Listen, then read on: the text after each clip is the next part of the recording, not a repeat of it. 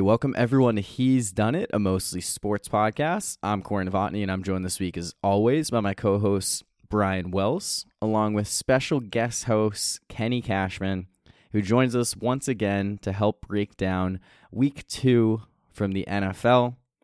A lot of action going down this weekend, starting with a couple of low scoring games between struggling offenses featuring teams we root for as the Patriots edge the Steelers Bucs take down division rival Saints.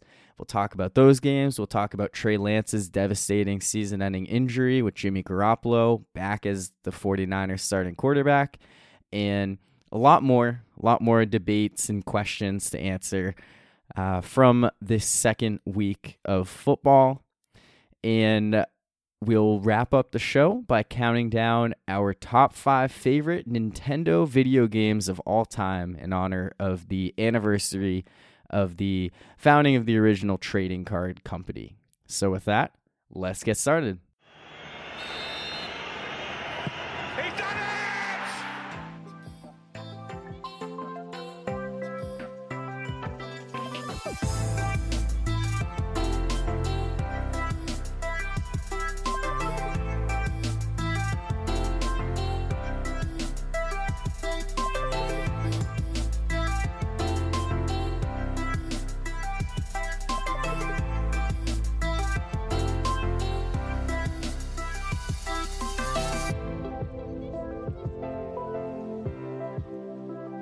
Can't believe I'm missing the Bachelorette season finale for this. Like, I, you know, I, I don't want to eh, make football ruin my life this year. That is my number one goal. I'm coming off a really strong birthday week. I'm also missing the the affable chat stream return. Uh, you know, I was really hoping to do that. I liked the idea of us not recording on Tuesday like normal. But I also really wanted to have Kenny on the episode, and you know, if that's what we had to do, I'll uh, I'll stick through it. So, you know, I guess welcome back with that. Yeah, thanks for having me back. Thanks for uh, making the sacrifice. I was just um, about to say it's a big sacrifice. Well, I can't yeah, believe oh, I didn't is. even know that there was a full season of The Bachelorette and that it's ending. It is over. I didn't even yeah. know it was happening. Yeah, yeah they had two crazy. this year. Like the finale was tonight. I thought it was over. Like so, I I say I had a great birthday week, not just an individual birthday. I mean, it, it started last weekend, and just every night seemed like something was going on. Whether it was just hanging out with a few friends, hanging out with Brian, recording a podcast, that was fun, or going out and just kind of ruining my body for a few days because everyone's like, "Oh, I got to buy Corey birthday drinks." Like, okay, we're doing this three nights in a row, but I um I spent Friday afternoon watching, thinking like, okay, I'm just gonna be done with it. Good, and they're like, oh, we have another episode next week. I'm like, are you kidding me? But here we are, um, and uh, yeah, I I mean, we can jump right into it. We had week two NFL Steelers Patriots, and first game at the newly renamed Acrisure Stadium. Uh, just like the name change, I think that both teams playing in this one sucked, but one of them sucked a little less. And that was your Patriots. And I guess that's kind of how we can jump into this one. That's a very accurate way to describe it. Who can suck less in this game? Because we no longer have the the typical 425 game of the week when it comes to these two teams. We I feel like that's been always been the case with these two teams with the Patriots and Steelers, where it's the first time in at least 20 Brady years. and Roethlisberger. You always be the the 425 slate, and typically at Pittsburgh for whatever reason. Uh, definitely been a lot of good games, but in terms of entertainment, in terms of a good product, this one certainly was not. I mean, it was close, sure, but definitely was a very sloppy game, uh, particularly on offense, which we kind of expected, but still kind of disappointing. But it is good that uh, the Patriots, for for me and Kenny's sake, that they got the win, and it was not a perfect uh, birthday weekend for you, Corey, since the series lost. But look for the Patriots. You could you could make a case it was a must win game now, which sounds kind of silly because like all right, well if they lost, they'd be zero and two, and there'd still be fifteen more games to go. But I feel like if they lost this game, they'd be zero and two, and they they have Baltimore in week three and Green Bay in week four, and yes, those teams have their issues, but I certainly think they're better than the Patriots. And basically, what I'm trying to say is the Patriots, if they lost this game, 0 and 4 was on the table, and which after that there'd still be 13 more games to go. Great, but I I feel like there's a lack of buy-in with this team, and if you put yourself in a, a 0 and 2 hole to start the year with two pretty good teams coming up in the schedule, that I I think the Patriots season could end sooner rather than later. And I still don't think they're going to go anywhere, but I just think that winning this game, even if it's against uh, a mediocre team with a crap quarterback like Trubisky, even even though it's against them, I still it's still a win. So um, I'm happy about that. Yeah, I remember probably 15 years ago, Corey criticizing Patriots fans for the whole "a win is a win" thing, but it, it is. I'll take it. It's. I don't expect to have uh, too many times to celebrate as a Patriots fan this year, and I'm. I people criticize. I think low scoring games a lot. Not that this was like super low scoring, but um, I don't mind low scoring games. I don't. I, I certainly don't mind close games. Um, I think a game that's close is always going to be somewhat entertaining and interesting because it, you know, even if it's not a good game, it keeps you on the edge of your seat. But I do like to see, you know, the score being kept low or the game being kept close because there's good football happening, and there there really wasn't uh, with this game. But um, you know, I'll, I'll take I'll take the win uh, as a Patriots fan. Um, I don't have a lot of confidence uh, in the Patriots having uh, for for week three, seeing seeing how they played against Miami in week one, and then seeing Miami and Baltimore playing this week, uh, week three is is is a is a frightening idea. Uh, I don't know yet if I'm going to be at the game, um, but I've been at Patriots games with Ravens fans when the Ravens win, and it's not a particularly fun time to be there for me. So we'll see. It, it is, you know, op- opening opening day at Gillette is is a good time. Um, I'm not I'm not sure yet uh, what's going to happen with that weekend, but uh, I don't have a lot of confidence in in the team. Uh, I don't think the game's going to go particularly well for the Patriots. Uh, so I'm just I'm glad they got one. Like Brian said, of the of the next two weeks, I I'm honestly more afraid of the Ravens than the Packers at this point. Um, but I don't really have high hopes in the in the Patriots in general for this season. Um, so yeah, it was against Trubisky, who I, I, think we can just say at this point is bad. Um, to put it I, to put it, nice. I'm not going to argue too strongly against that at this point. I mean, I I was I I came into the season with expectations that maybe his year in Buffalo would turn things around, or at the very least, he would come in and be the kind of quarterback that the Steelers need, given what their offense looks like. And after the past two games, it's really hard to not be, you know, inching closer to wanting the rookie to to get a shot and just say, look, Trubisky is just not the guy. I was even on the same page with you, Corey. Even even as the biggest Trubisky hater, even I was thinking, you know what? Hey, maybe a year uh, in Buffalo as the backup. Maybe he could have picked up a few things there, and with this second chance as a starter, maybe he could possibly turn things around. And he has some athleticism, but just the eye test alone, he he sucks as a quarterback. And uh, I mean, I'd still start Trubisky for this next game, just given that it's a short week. But no, at some sure. point, I, w- yeah. I would like to see Kenny Pickett in there. At the same time, though, is is it a good idea to have your franchise rookie quarterback behind that O line? That that worries me a little bit.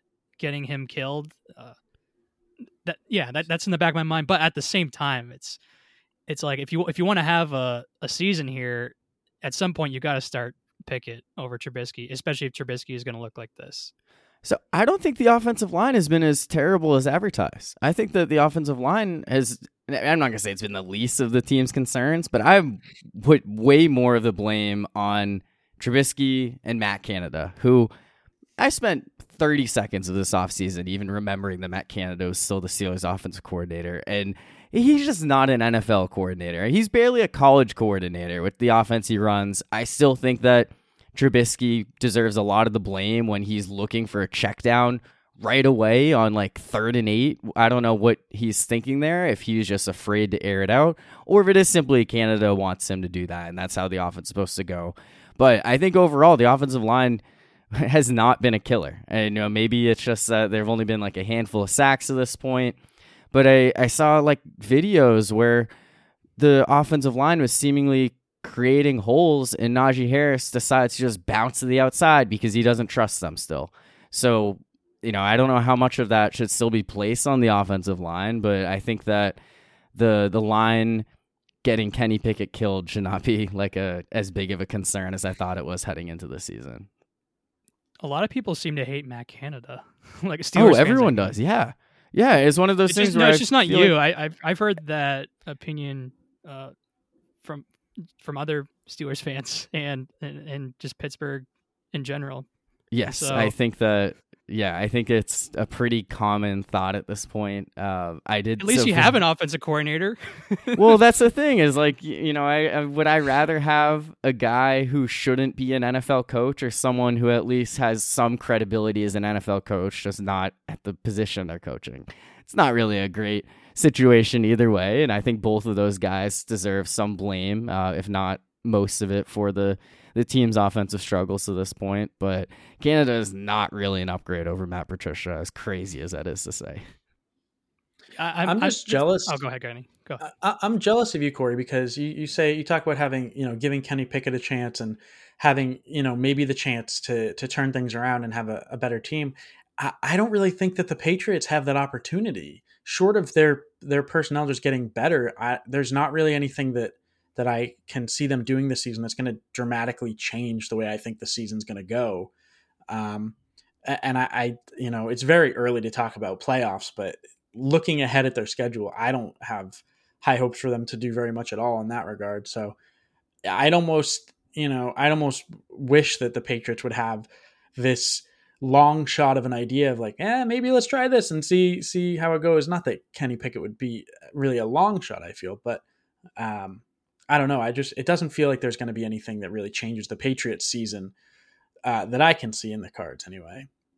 I mentioned this to Corey last week. They have they don't have a lot of great players outside of Judon. Yeah, yeah you talked and about that. Yeah, the offensively they're not getting anything out of DeVante Parker, even though he's playing a lot of snaps. And then Kendrick Bourne doesn't play any snaps now, which is yeah. just crazy because he's not great, but he is a good receiver, and he showed that last year. I don't know why he yeah. doesn't get on the field more. And Nelson Agholor had the greatest game of his life yesterday uh, on Sunday, but I don't know stolen stolen interception, like a pass targeted to Ahkello Witherspoon. Said, "Nope, I'm going to intercept this and score a touchdown." So yeah, that yeah, that was an under kind of an underthrow by Mac Jones, even though it was a great play by Agholor. Well, it was a great play by Agholor. Yeah. At the same at the same time though, I don't know how sustainable that is for Agholor. but Jakobi Meyers, that's probably the one really bright spot, consistent bright spot too, because even though he'll never score a touchdown, he's he's the he's the all reliable on that offense. Mac Jones is always looking to him if he's if he gets in trouble in the pocket. He's looking right to Meyers, and he had 13 targets in this game, and so he's certainly looking his way. And I'm def I'm definitely uh, feeling great about him and his outlook on this year, but and then the the running game is pretty good with with yeah. Harris and Stevenson. Yeah, that's true. But yeah, there's just not a lot of it's... upside with that offense, and I, I've talked uh, several times about how I don't like the coaching in terms of off offensively with the play calling of Matt Patricia and then Joe Judge as the quarterbacks coach. I I hate that they're here, but at the same time, I don't want to just trash them every single time we talk about the Patriots because I don't think Mac Jones was. Yes, they got the win, but I don't think he was especially great in this game. Like I mentioned, even though it was a touchdown, it was an underthrow to Agholor on that play, and luckily Agholor made a great play. But he also made some mistakes in this game that could have cost them. There were multiple passes that were not interceptions, but could have easily been. And then he had that interception. I think it was to Minkah again, mm. and yeah, yeah, yeah, it was just I, I just I don't I don't like how so the coaching I don't like, but I don't think Mac Jones did anything to show that the Patriots could have a you know another chance at the playoffs the way he's he's been playing the first couple games. Yeah, I, I think Mac Jones impressed me in his first year in that he wasn't great, but he showed potential. And right. I kind of I really needed to see that he built on that in the offseason. And it it doesn't look like it doesn't look like there's really anything more there than there was last year. And like I say, he impressed me last year, but it it it was like a good starting point. And it, if that's if that's if he's not going to progress from there, then I don't really think there's a there's a ton there. He's certainly uh, better than I thought he'd be, but I'm always going right. to question his ceiling, especially with right. just given how many freakishly athletic quarterbacks there are in the league now. Yeah, and I mean that kind of goes back to what you're saying with the the Steelers. At least they might have someone else they can turn to. I mean, it, it's Mac Jones. Right. It, Bailey Zappe is not going to be that guy. Obviously, Brian oh, Hoyer God, no. is uh, past his time. So, and uh, I mean, if Cam Sutton makes that interception, doesn't drop that ball that Mac Jones just threw right to him, then who knows how this goes? Because the Patriots still end up punting, but that was when you had the Gunner Olszewski Bill Belichick secret agent, uh, you know, muff punt off his face masks that set up a that was another easy thing. ten yard it, it touchdown. Took, it took a, a, former Patriot player on special teams to to give the Patriots that win, and yeah, ball hits him right in the face. That was that was check check Gunner's Instagram. It's not long ago that he's on record saying he's a Boston guy now. Okay, so it, you know how far deep does that go? I don't know. He's talking about the Red Sox, but he said it.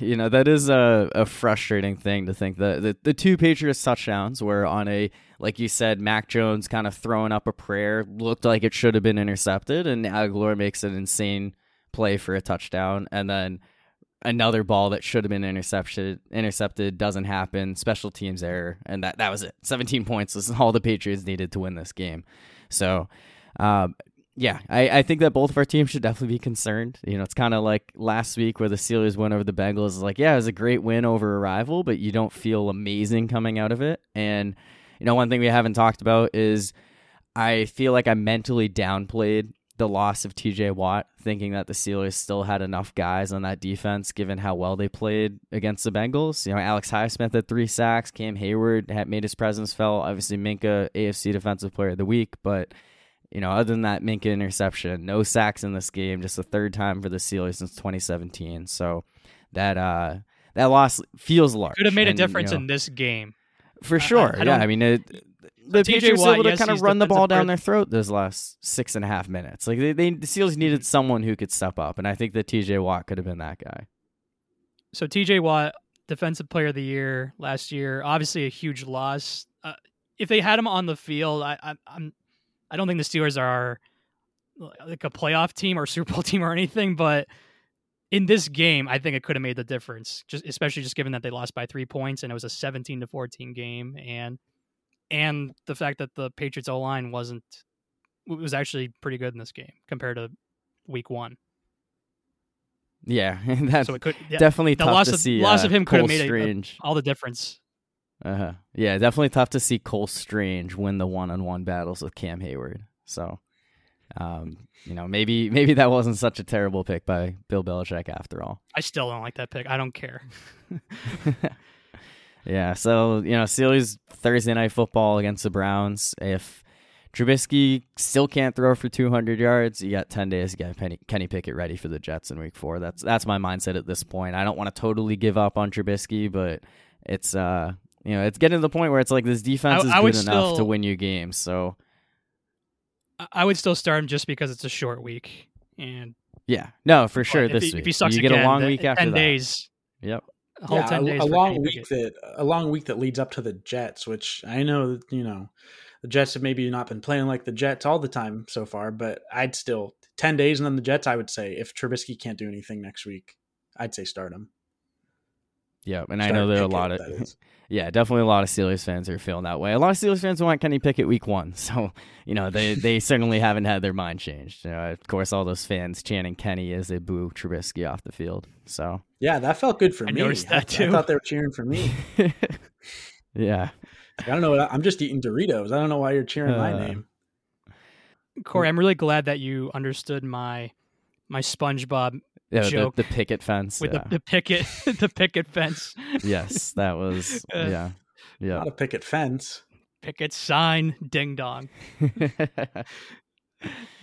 All right, so let's uh, talk about another one of Kenny's, you know, several teams, and the uh, the Tampa Bay Buccaneers. And like the Steelers Patriots, this is another low-scoring affair. Second week in a row for the the Bucs that the defense shined and the offense had its struggles to the point where Tom Brady's throwing his Microsoft Surface on the sideline. We had a huge fight in this one. Mike Evans and Marshon Lattimore once again they get kicked out of the game, and then Bucs kind of figured it out. Brady throws the touchdown pass to Breshad Perriman. Jameis Winston throws a touchdown pass to Mike Edwards. Next thing you know, it's twenty to three, and the Bucs walk off with a pretty comfortable victory in some regards, but also with some question marks. So I guess I want to start with you, Kenny. How concerned are you at this point about the the Bucs offense and Brady and really the Bucs in general through these first two games, despite the two victories?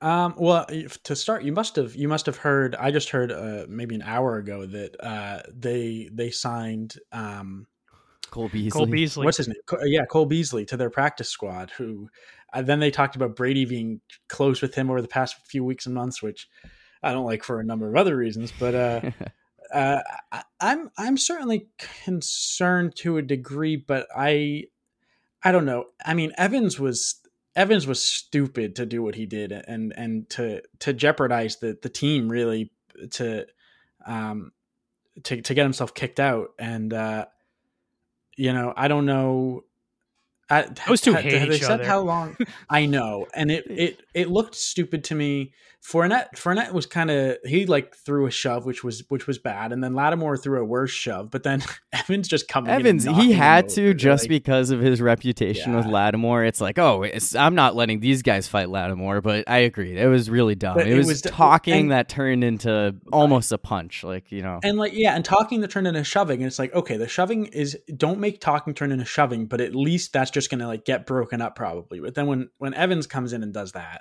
have they have they said how long is if he's suspended? one game. He's suspended one game. one game. He's appealing, but I'd be surprised if it gets right. overturned. I, he'll probably still be. It's probably just a formality to appeal it. Uh-huh. Um, but but so you know, it's concerning to me that he's out. But um, I, you know, they should get Godwin and, and Julio back uh, relatively soon. I think I haven't seen any updated update on that recently, but you know, I one one thing from watching Brady over the years is that it matters who's around him, obviously, but he typically, from what I've seen, has been able to make do. Um, so you know he's still got he you know I don't Scotty Miller wasn't as much of a factor last year, but he he and Scotty Miller seem to have a good connection. Brady's first year there, um, he still got him there, and maybe Cole Beasley. Um, Evans should be back after a week. I'm not overly concerned. Uh, I did see uh, Fournette uh, put tried to put put ease to the minds of his fantasy football owners. One of them being me about his touchdown. so I trust him. Hopefully that's good.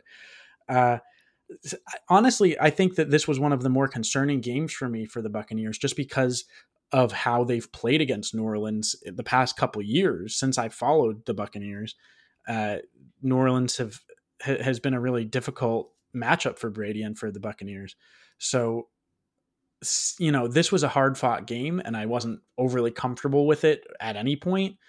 But seeing them pull it off, I, I feel better than I than I expected about about the team uh, at this point. And I think it's it's early and hopefully that hopefully they can kind of uh, their, their offense can heal up and, and stop throwing punches at, at the at their opponents and I don't know. It, it could still go either way for sure, but I feel pretty good about about where they're or not necessarily where they're at, but where I think they're going to be in a few weeks.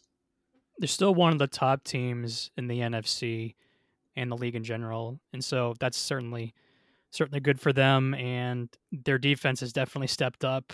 Now that they they played the Cowboys, who who, who suck, and they don't have much to throw to uh, since it's just CeeDee Lamb and uh, a lot of scrubs after that and a washed up Zeke in their backfield, but but still still great defensive performance. And then in this game, yes, Jameis is a turnover machine, but still again another good defensive performance.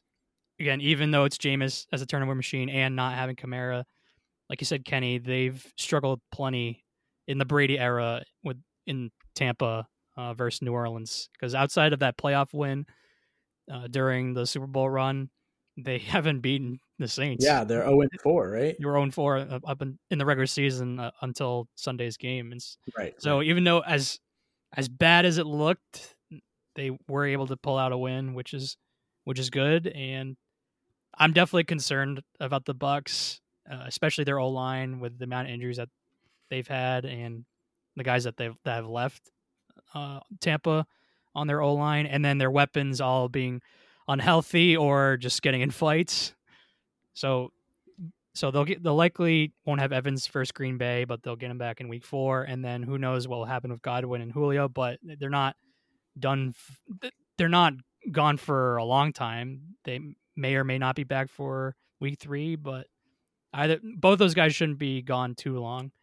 And so there are definitely some concerns, particularly on offense, because defensively they've been amazing, but they'll still be one of the top teams in the NFC and should still be a contender. But but yeah, we'll see.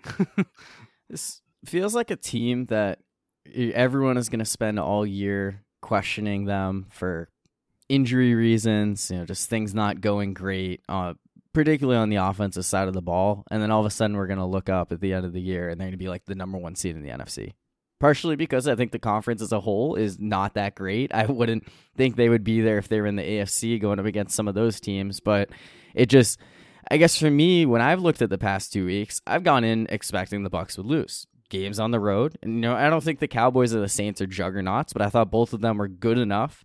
They've both shown promise in head to head matchups against Tampa the past two seasons, they should be able to pull out wins. And, you know, while offensively things didn't look amazing, the the defense limited both of those teams. You know, Dak Prescott was not able to do anything before getting hurt. Jameis Winston, I guess, was playing through an injury, but he looked terrible right. either way. So the the Bucs came out and won both these games, and now I'm just kind of like, well, it feels like they they're gonna continue to do that and find ways. Now the next few weeks gonna be tough with Green Bay and Kansas City. They do have the fortune of having both of them at home. But then maybe all it's gonna take is like a showing against Carolina or Atlanta where they put up, you know, forty points and it's like, okay, this team is back. Like this is who we think they should be. Um, you know, obviously you have the whole off the field drama still going on with Brady. We can only assume that, that's somewhat affecting his play, but uh, there's more factors than just that and he looks so mad. I've never seen him this mad, and he gets mad all the time. He's blown up on the sidelines before. I don't know the last time it happened in week two. Like it feels right. pretty early for for that to happen. His body language sucked in his last year in New England, but so his body language sucks right now at Tampa. But like he's getting pissed on the sidelines. He's already throwing the tablets, like you said, Corey. Week two, yeah, not not, not middle of the he year. He apologized for the tablet. He apologized for the tablet.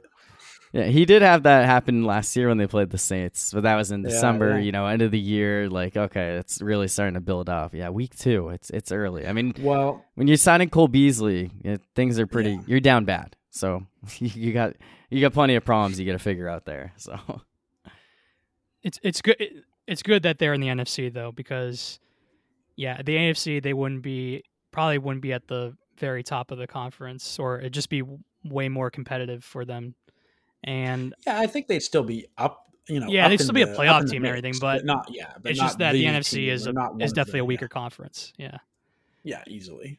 Yeah, and I, I, think that's the the biggest thing that they have going for them is that they have a lot more margin for error and you know time to figure things out because you're already two weeks in, and a lot of teams that uh, maybe thought we would you know they'd be like the best in this conference have their own struggles and uh, you know might be even worse positions. So um, that that's definitely kind of my mindset at this point. That you know, until the Bucs actually start losing these games, it's hard to be overly concerned about them. At least in terms of the the rest of the NFC. There are definitely flaws and concerns with Tampa on offense, but there's nothing that shows that there are fatal flaws on their team. I guess the offensive line, in my opinion, is the biggest worry. But again, it's it's early and there there aren't any signs of fatal flaws yet uh, on for Tampa right now. Just concerns. Yeah, I, I would agree with that. So let's you know continue along here, and um, definitely some disappointing news that happened this weekend. Trey Lance, who I think uh, a lot of people were excited either way to see how things would go with the the young guy that the 49ers traded multiple first round picks to go up and get. He finally got to get his opportunity to go out and start. And in the first quarter of this week's game against Seahawks, goes down with what seemed like a bad ankle injury and quickly ruled out. And after the game, announced that he'd be done for the season. So uh, definitely tough, but Jimmy Garoppolo's still there, and now he's ready to take over. So I guess what are your thoughts on how everything has played out? I mean, Brian, Trey Lance is your MVP pick coming to the season. You had the Niners in the Super Bowl. You know, what are your what are your immediate thoughts on you know how this is shaking up things? I think it's a shame just because I think and many others do think that he's a extremely talented player that had a lot of promise for this season. At least I thought I certainly thought so. And but what sucks is that so he sucked in the week one. There's no doubt about it. But at the same time, it was really bad weather, not having Kittle, and it, it, week one, it, first game, first game jitters. Even though he's already started a couple games last year, it, it's his first. It was his first start as the as the full time starter, and he didn't play well. And this looked like a prime bounce back spot facing a Seattle team that you could say kind of had their own Super Bowl on Monday Night Football versus uh, versus the Broncos, where like that was their big game, short week, motion coming off an emotional win, and like this is the perfect spot for Trey Lance to show that that he's the real deal. And the first drive it looked promising, but then all of a sudden he immediately got hurt, and it was a it was a Gordon Hayward, Dak Prescott looking kind of kind of like looking like injury there, where his ankle was just in a different direction. It's like, yeah, that his season's over, which is a shame. But at the same time, they did keep Jimmy Garoppolo, and lucky for them because I, I certainly wouldn't count the Niners completely out. Like I wouldn't say they're done just because Jimmy Garoppolo, he's obviously been the the starting QB for San Francisco for the past several years, and he's led them to a Super Bowl, and he almost led them to the Super Bowl last year. And even though I've been critical of Jimmy at times about his play and that he's kind of the weaker link to that team at times, but I, I certainly can't count them out, even though I do think it hurts their chances not having Lance and having Jimmy in there. Certainly can't write them off, and uh, with Jimmy in there. So so lucky for them, but uh, at the same time, it's a shame that Lance got hurt this early and with that severe of an injury. And what are you going to do? Yeah, I just feel so bad for Trey Lance, and you know, I I think Garoppolo looked good for not you know being not expecting to be the starter. Um, I I think he looked good, and I agree with everything Brian's saying. Of you can't rule him out. It's it's impossible to say. I I will say I don't have a ton of faith in Garoppolo.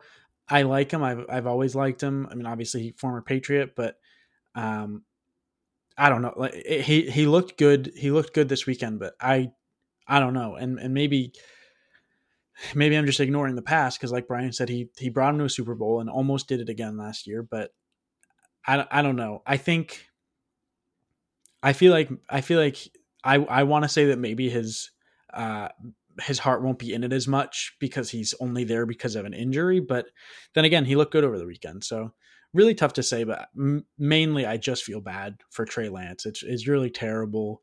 You know, like Brian said, he started a little bit last year, a couple of games, but it's this was his this was the start of his career. Um, and you know he's still going to have a career. He'll be back next year, but w- what a crushing way to to to have it go. You know, you get one week a little shaky, you get second week you're out. You know, so I I enjoy watching Garoppolo. I'm I'm happy for him, but it's really terrible the way it happened. And hopefully Trey Lance just is able to recover well over the season and, and come back next year and have what would have been this season. He'll be able to do it next year, hopefully. Yeah, I mean it definitely sucks for Lance. Like it there's just no other way to to look at that. I mean, the guy, like you said, didn't he wasn't off to the best start either in those first five quarters. So, you know, it, it's tough to to know exactly what we're going to see from him when he comes back from this injury. I mean, it's I imagine it won't be easy to recover from. Mean, we did see Dak Prescott come back last year with the Cowboys and lead them to the playoffs, but he's someone who had a lot more experience than Lance did, not just in the NFL, but football in general. I mean, Lance has barely played since 2019, and it'll be 2023 the next time we see him. So it, uh, yeah, I mean, no other way to look at it. I think that coming into this season, the expectation should have been higher for the Niners because Lance was billed as this perfect guy for the Kyle Shanahan offense. Obviously, they gave up a ton to get him. This excitement to think that maybe he could be the next in line of a lot of great quarterbacks who they kind of stepped up after, you know, a year or two, uh, whether it was just completely on the bench like Patrick Mahomes or being a starter, but like maybe being rushed into early, like Josh Allen, and thinking that he had a lot of traits like those guys and he could lead the Niners to the Super Bowl. So I think overall their ceiling takes a hit going from Jimmy Garoppolo, who we've seen as good enough game manager to get them wins and guide them through the regular season and through the playoffs with loaded weapons and loaded defense. But at the same time, it almost feels like their floor is higher because Lance is no, such an unknown sense. commodity makes, and Garoppolo is That makes not. perfect sense. That so I, if, if Lance if Lance showed that he was not ready again, then their floor is higher with Jimmy. yeah, I I really like their chances of making the playoffs. I think the the Lances felt much more boomer bust, whereas Jimmy, you kind of know what you're gonna get. And like we've talked about, the NFC is not that great. They're one and one, which is good enough for first in their division right now with the the division victory over Seattle. I know, but they do have the tiebreaker. So I think that the Niners are still in a good spot. The Super Bowl odds actually went down from twenty to one to eighteen to one. So they you know, Vegas thinks they're in a better position. More just they feel like they can trust Jimmy more than they could trust Lance. You know, as crazy as that might sound. So, no, uh, that, that, makes sense because yeah. Lance, like you said, is the more boomer bust, unknown commodity, but certainly shows upside, which is why I thought coming in the year, the Niners had a much bigger ceiling with Lance in there instead of Jimmy. But Jimmy knows the system, and yeah, like you said, their floor is higher uh, if with, with, Jimmy in there. So, but so that's why you can't count out, count them out completely. But it, I I personally believe it hurts their ceiling. I, yeah. I would reverse it in terms of the odds. I, I feel like with with Jimmy, they will be good. I don't think they'll be great, you know. And I I think yeah, they could make the playoffs. I don't think that they'll go deep into the playoffs. Um, and I think they could miss. I, I I I I don't know. I don't know why. I just don't have. I mean, Garoppolo has been has been okay with the 49ers. He, I mean, I guess good. You know, he did bring him to a Super Bowl, but it just even watching him in that Super Bowl I just never felt like they were going to win, even when they were on top. I, I just, I mean, it was against Kansas City too, so it, you know, Kansas City maybe in in arguably their prime, um, but I just, I just, I don't know. I, I something about him on that team. I just feel like it's. I feel like he's going to crumble. I don't think. I I don't think that they I, I see them missing the playoffs personally, and you know the NFC is weaker, like you say. So maybe that's maybe that's not not the best take. But if they make the playoffs, I don't think they go far. I just I think Garoppolo's last season with them.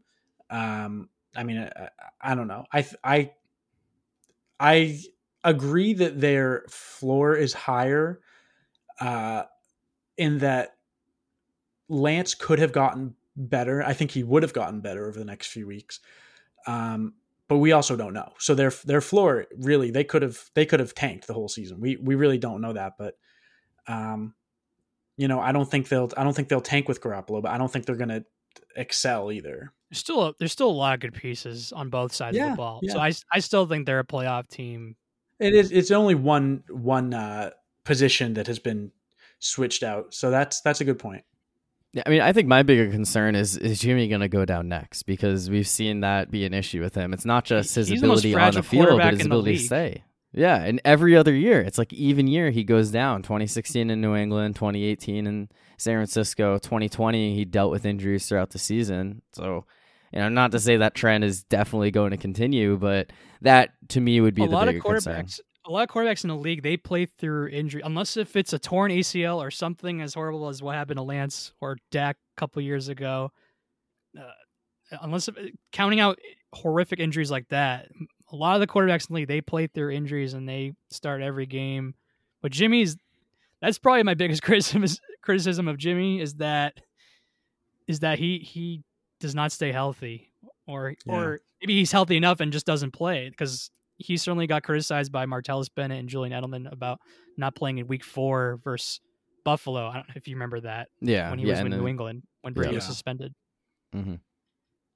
Yeah, so I, I think that to me would be the bigger concern. I think that if Jimmy can replicate what he did last year, the Niners will still be fine. And, you know, we'll see how things go in the playoffs. They did barely get in last year and end up making a run to the NFC Championship game, which you can um, maybe say was because of the teams they faced more so themselves. But uh, yeah, it definitely feels like an overall blow to this this team and their Super Bowl chances, which is unfortunate. And got to hope that Lance can come back next year and you know this doesn't set him and his career back too much. Uh, One but, thing to mention though about the Lance and Jimmy is that th- they're com- two completely different quarterbacks, and so yes, Jimmy's not the most. Uh, he's certainly injury prone, but they're not going to run plays like that where Lance's run. They're not going to be as run heavy of a team as they would have been with Lance in there, and so what basically what I'm trying to say is I don't know that I don't know. I feel like they were kind of careless of him with Lance. I don't I don't know if that's just me or were they were kind of careless of him protecting him and running him into the ground a little bit. I don't know. How much do you think that was on Trey Lance though? Like I don't know. It's just it's such a freak thing, but uh, at the same time, they ran so much. Like he or he runs so much, or they run so many plays of him running that it was kind of bound to happen, him getting injured, but at the same time, nothing like like that wasn't uh, something I'd imagined. That was just a freak thing, but I don't know. I can't. Yeah, I guess it. I guess it's always like with with quarterbacks when they're they're scrambling outside the pocket, making plays on their feet. It's how much of this was this the design the whole time versus the the quarterback couldn't throw the ball and thought they were better off taking off on their own. So but I, I do understand that concept as well. And I agree that Jimmy's not going to be rushing, you know, 10, 15 times a game. So, um, but I guess with that, let's kind of move forward here. And we're going to do things a little differently, at least compared to last week, where it's not going to be talking about every single game, but we're going to try to group teams together, kind of find ways to be able to talk about as much of the action as possible. And I think that with, with this week, there's a lot to discuss. You know, a lot of craziness on the field, a lot of teams that maybe didn't play as well as we would have expected. And let's start with the craziness. And we had three teams find ways to snatch defeat from the jaws of victory. Just horrible collapses. Started with the Cleveland Browns blowing a 30 to 17 lead to the Jets with less than two minutes to go you had the Ravens blowing a 21 point fourth quarter lead to the Dolphins, and then finally the Raiders up 20 to nothing at halftime over the Cardinals. Later 23 to 7, they end up losing in overtime. So of those three collapses, which do you guys believe was the worst of this weekend? So let me just say all of them were bad. let me get that yes. out of the way because you can make a case for all three of them. But so if I were to rank it of of the not as bad to the worst. So uh, number three, I'm going to go with the Ravens. It was bad uh, giving up that big of a lead, but at the same time, it's it's Tua, Jaylen Waddle. Those are two of the fastest guys in the league, and th- the Ravens did have a decent amount of injuries on their team, particularly on defense. So I'm going to say like they're again they're all bad, but that's probably the least worst of the three if I had to pick. Again, the 21 point lead, that's pretty bad. But again, the the Dolphins' weapons on offense were, were particularly Ty- Tyreek Hill and Jaylen Waddle. Those guys went ham in that game, and good for good for Tua because he certainly received a lot of criticism by people about his play, and it was the first time he looked like an NFL quarterback. So, so good for him. Uh, number two, I went. I'm going to go with Las Vegas uh, the way they lost was terrible with Kyler running around everywhere and getting that two point conversion. And then they need to score another touchdown and then get another two point conversion. uh, to to just tie it and get into overtime, and then uh, late in the overtime, the Ravens. Uh, not the Ravens, the, the, Raiders. the Raiders. They get the ball, and then Hunter Renfrow he fumbles it, and then Cardinals they pick it up and score and win the game. A game that they really shouldn't have won, and that look that was just a terrible fourth quarter and overtime for Las Vegas. But if I had to pick one, I'm going to go Cleveland because Nick Chubb, all he had to do was not score and they would have won the game. But he ends up scoring, which I don't blame him in the moment because you're not even thinking about that. The game's over. But looking back on it, it's like, yeah, if you if you didn't score, the game was over. But they score, miss the extra point, and then the Jets get it back, score a touchdown, and then the onside kick, they they recover, and then they score and, and they win the game against the Jets against Joe Flacco at home. Like that's that's terrible. Uh, they're all bad, but if I had to pick one, I think that one's the worst because they had a clear shot of, hey, just don't score and you win the game, kind of like a Todd Gurley kind of moment. Not as bad, but you know what I mean. And it's the freaking Jets with Joe Flacco, who, who who's probably won more games in Cleveland than anyone on that team. so Oh yeah, definitely I mean 18 and 3 record against the Browns, so So if I if I had to pick one, I will go with that, but they're all bad. I just want to say I, I didn't I didn't see any of these games live, but uh I went to watch I went to watch highlights for them. And I knew I knew that Brownie the Elf was going to be at midfield in Cleveland, but I was not prepared for seeing that live in a game. That uh, was that was something else. Uh, insane, absolutely insane that uh, that that is that that is on a, a real life uh, pro- professional. The second I saw that that Brownie the Elf was uh, midfield, the first thing I did was text you. I thought it was a joke when you sent that to me. I really thought that was a joke. Uh, Insane. Uh, it would almost make me. It would almost make me like the Browns more, honestly, if it weren't for one uh, Deshaun Watson. But anyway, um, I, it, these were all really bad. I think that I agree that the Ravens were were the least bad because uh, it was kind of more of a slow burn as as Miami crept back and uh, and it was and it was a close game for a few minutes as opposed to just like quickly flipping around. I was just um, impressed by how good both offenses were too. Oh, I know, and again, it makes me terrified for next week with the Patriots. Um, but yeah, the, the, the Browns the Browns game was really terrible. Uh, to to have to have the um, to to have them miss the extra point, and then they give up the the sixty six yard bomb. They lose the onside kick. They give up a touchdown they throw the pick trying to get uh trying to get a field goal range. Oh, that's another thing I forgot. Yeah, they yeah. get it back, and then Brissett throws a Brissett uh, throws terrible a interception.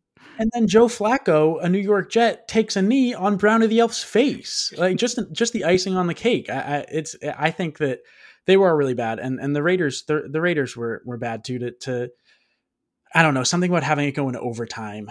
It makes it worse. Just to feel like you let.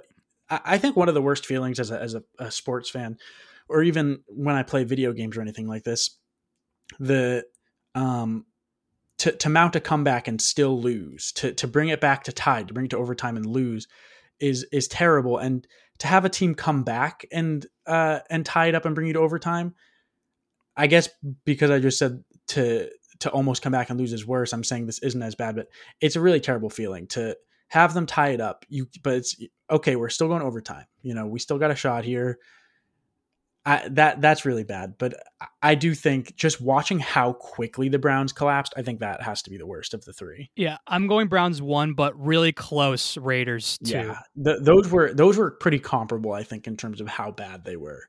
Whereas the Ravens Dolphins, yeah, the Ravens had a big lead, but outside of the fact that they had a big lead, it just felt like a good game, and it's really sad for uh the Ravens to do everything they did and lose. But it, I think you know, like I say, other than the big lead, it was just kind of it just felt close at the end. It's just a very impressive performance by Miami in late in the game. Yeah.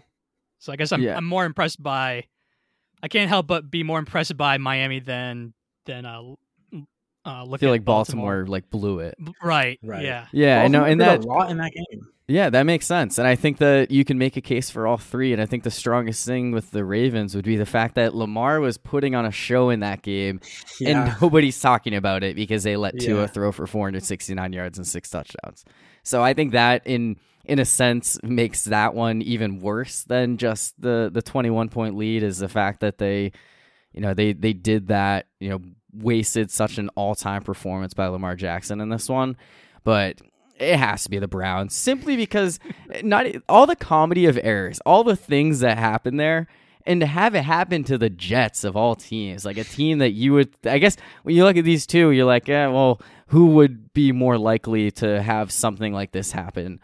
And yes, I think the Raiders one was also very bad, but it, like the Ravens, I mean, that was also a slow burn. It's twenty to nothing at halftime, and what made that one bad was that the Cardinals looked like they had no business being on that field. And the fact that the Raiders just gave them so many chances to get back in that game, just horrible defense, stupid penalties, and ultimately two Hunter Renfrow fumbles. Like they, he fumbled once, he, he recovered fumbled it, got it back, but then he fumbled the next play. yeah, it just, just horrible. Uh, but the Browns is just just special in their own right. And when when Nick Chubb scored there, I thought to myself, he probably should have gone down. Like if anything, it's better that he scored here, but it won't. He's ran out of bounds before. yeah, I remember he against the Texans a couple years ago. He ran out of bounds at the one yard line. Now he was he needed to get to the two for a first down, so there wasn't as much room, as much time for him to make that decision. But it shouldn't have mattered. You have the extra point. You have the just letting Corey Davis run free for 66 yards. Joe Flacco, easiest touchdown pass he's thrown in a decade, probably. And then to give up the onside kick. At that point, I was like, wow, the Jets might actually pull this off. And Joe Flacco just surgical on that game winning drive.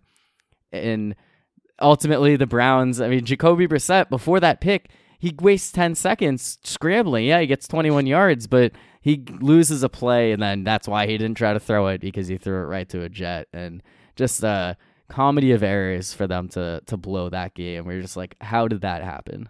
I don't like the Jets but I don't care. That was so funny. I, I enjoyed it. And then and then even and even the Dolphins Ravens one, they Ravens get blow a twenty one point lead. I can't help but laugh at that. And I know I know it's division rivals, and I know it hurts New England more that those two teams won than the other two, but yeah, you are laughing from the bottom of the division, Brian. So yes. be careful. Well, Miami's looks like they're going to be good, but yeah, Jets. Mm, yeah, I still don't think they're good, and I can't help but think that I, I texted Corey after those games. Like those were those were funny. I don't I know it benefited the division rivals, but I don't care. Yeah, and I, I think for me, part of the reason why I'm not as upset about the Steelers losing was the fact that the Browns and Ravens both lost in such horrible fashion right away that it's like, okay, I can kind of get over this quickly and find some joy right now in watching football. So the the uh, the AFC North did not have a good day. No, it did not. I guess real quickly before we get to that, I, I think that we can all agree that um, not all Browns fans, but the ones circulating on social media deserve to see their team lose that way. Like I think there are a lot of Browns fans that not only watched a horrible collapse, but they also don't have jobs anymore because of uh, some of the photos from that stadium, the tailgate. Did you see the one in the parking lot with uh, the Deshaun Watson effigy? Oh God, no. Yeah, it was like a photo, or so you know, a photo of the tailgate. It said, uh, "Happy endings aren't illegal," and it was a pic of Deshaun Watson with you know what was supposed to be an erection with a towel over it, and Browns fans just casually chilling with this thing. There I've seen photos. some bad ones, but I didn't hear about that one. Yeah, I mean that that one was really bad. There was a photo of what I assume was a couple, male, male and female, with a number four Browns jersey, but instead of saying Watson, one of them said rubbing, the other said tugging. So they're just going all in on this. Like they're just like, I don't. It's not even a he's our quarterback. We'll support him and you know hope that this isn't as bad as it looks. They're just going all in on this guy being a terrible person and not even caring. It's just right. That one I actually that one I like. I recently, I only recently found out about a, a, picture that surfaced, I think April of last year, of Mac Jones in a racist Obama costume. And you know, I'm still rooting for the Patriots, but boy, I look at Mac Jones differently. I'm not about to go like get a Mac Jones jersey that says something heinous on the back of it. That's to lean into it is insane to me. To to to say you know he's one player on a team and I root for the team, you know I, I, I get it. It's it's it's hard to stop rooting for a team just because they hire one bad person or, or one person on the team does something bad, but to to lean into it and and and really show the the extra support it just seems unnecessary to to someone who who does not deserve it and is the yeah. face of the franchise just, and has yeah. all this guaranteed money just insane and like i'm not surprised you know that browns fans are acting this way and it's like part of me is like sad for them that they have gone through so much torture that they have to act like this right now you know they have to justify it because they might have a chance of actually being a super bowl contender for the first time in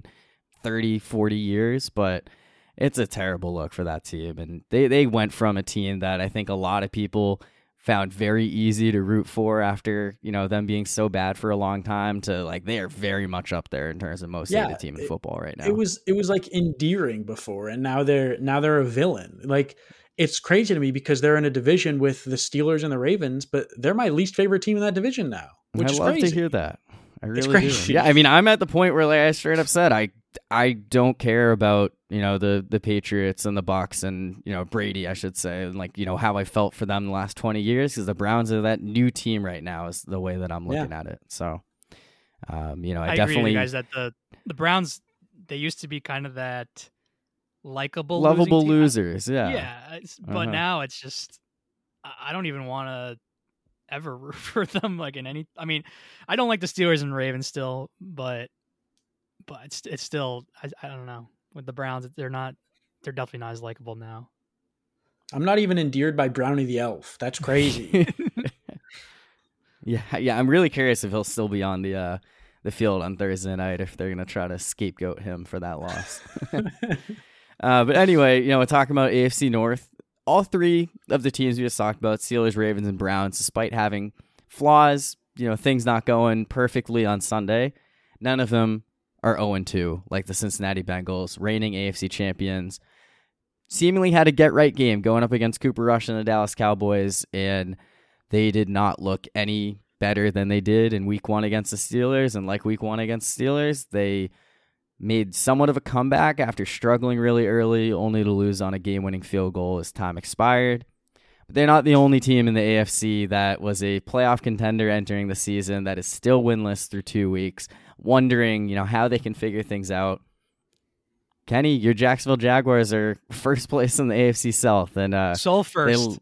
You yes, they're the latest victims the Indianapolis Colts. A week after tying the Texans, they go out and get shut out in Jacksonville. Just the the house of horrors for that team.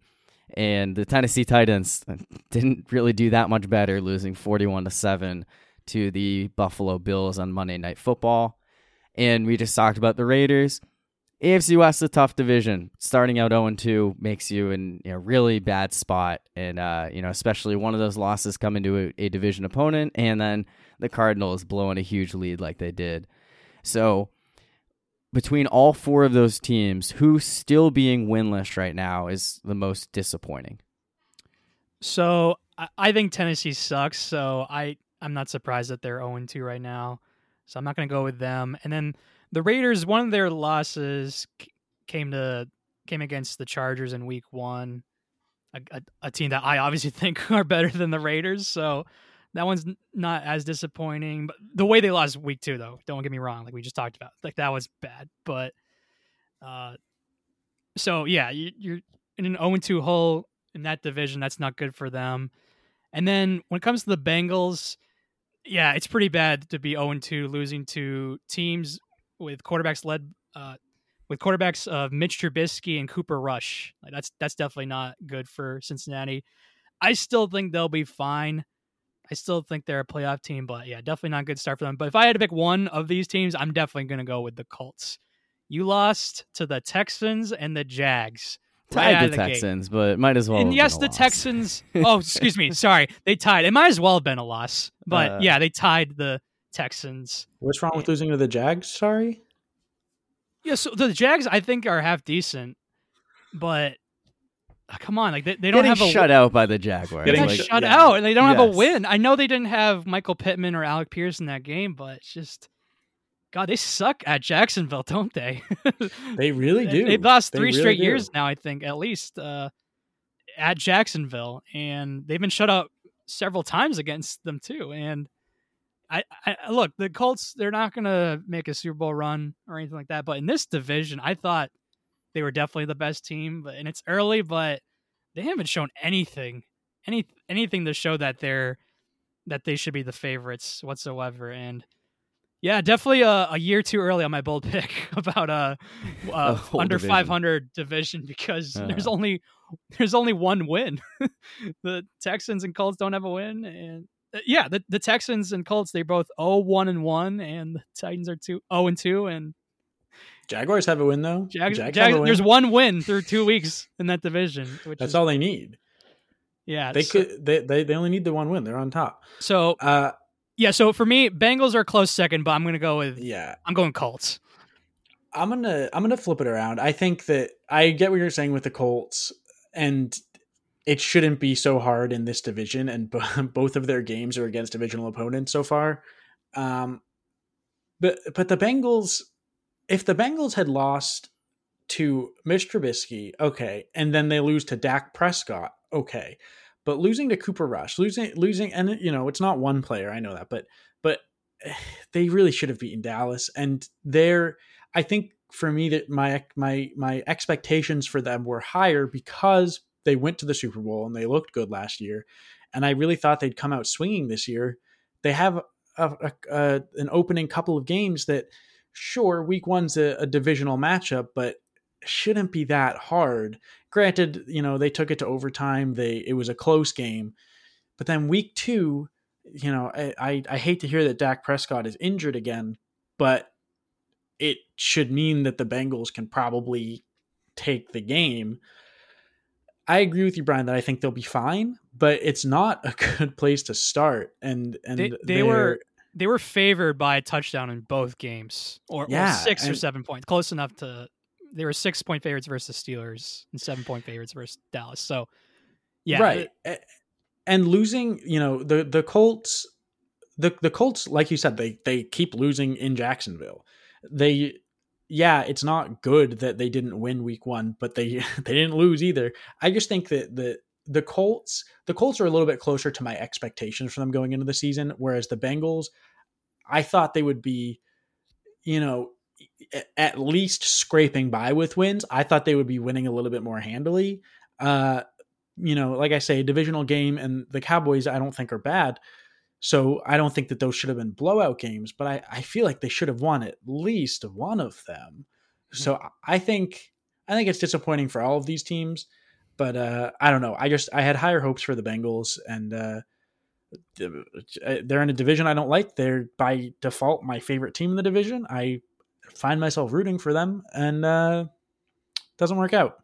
No, I get it. I I can't help but look back on that they, they had the game winning drive versus Pittsburgh. Yeah. All they needed yeah. was a freaking extra point and they couldn't get it. And so because of that, I, I still think Burrow and Chase and Higgins, like that offense, I still think is really good. And they're they have the Jets next week. Like you gotta you gotta beat the Jets. Come on.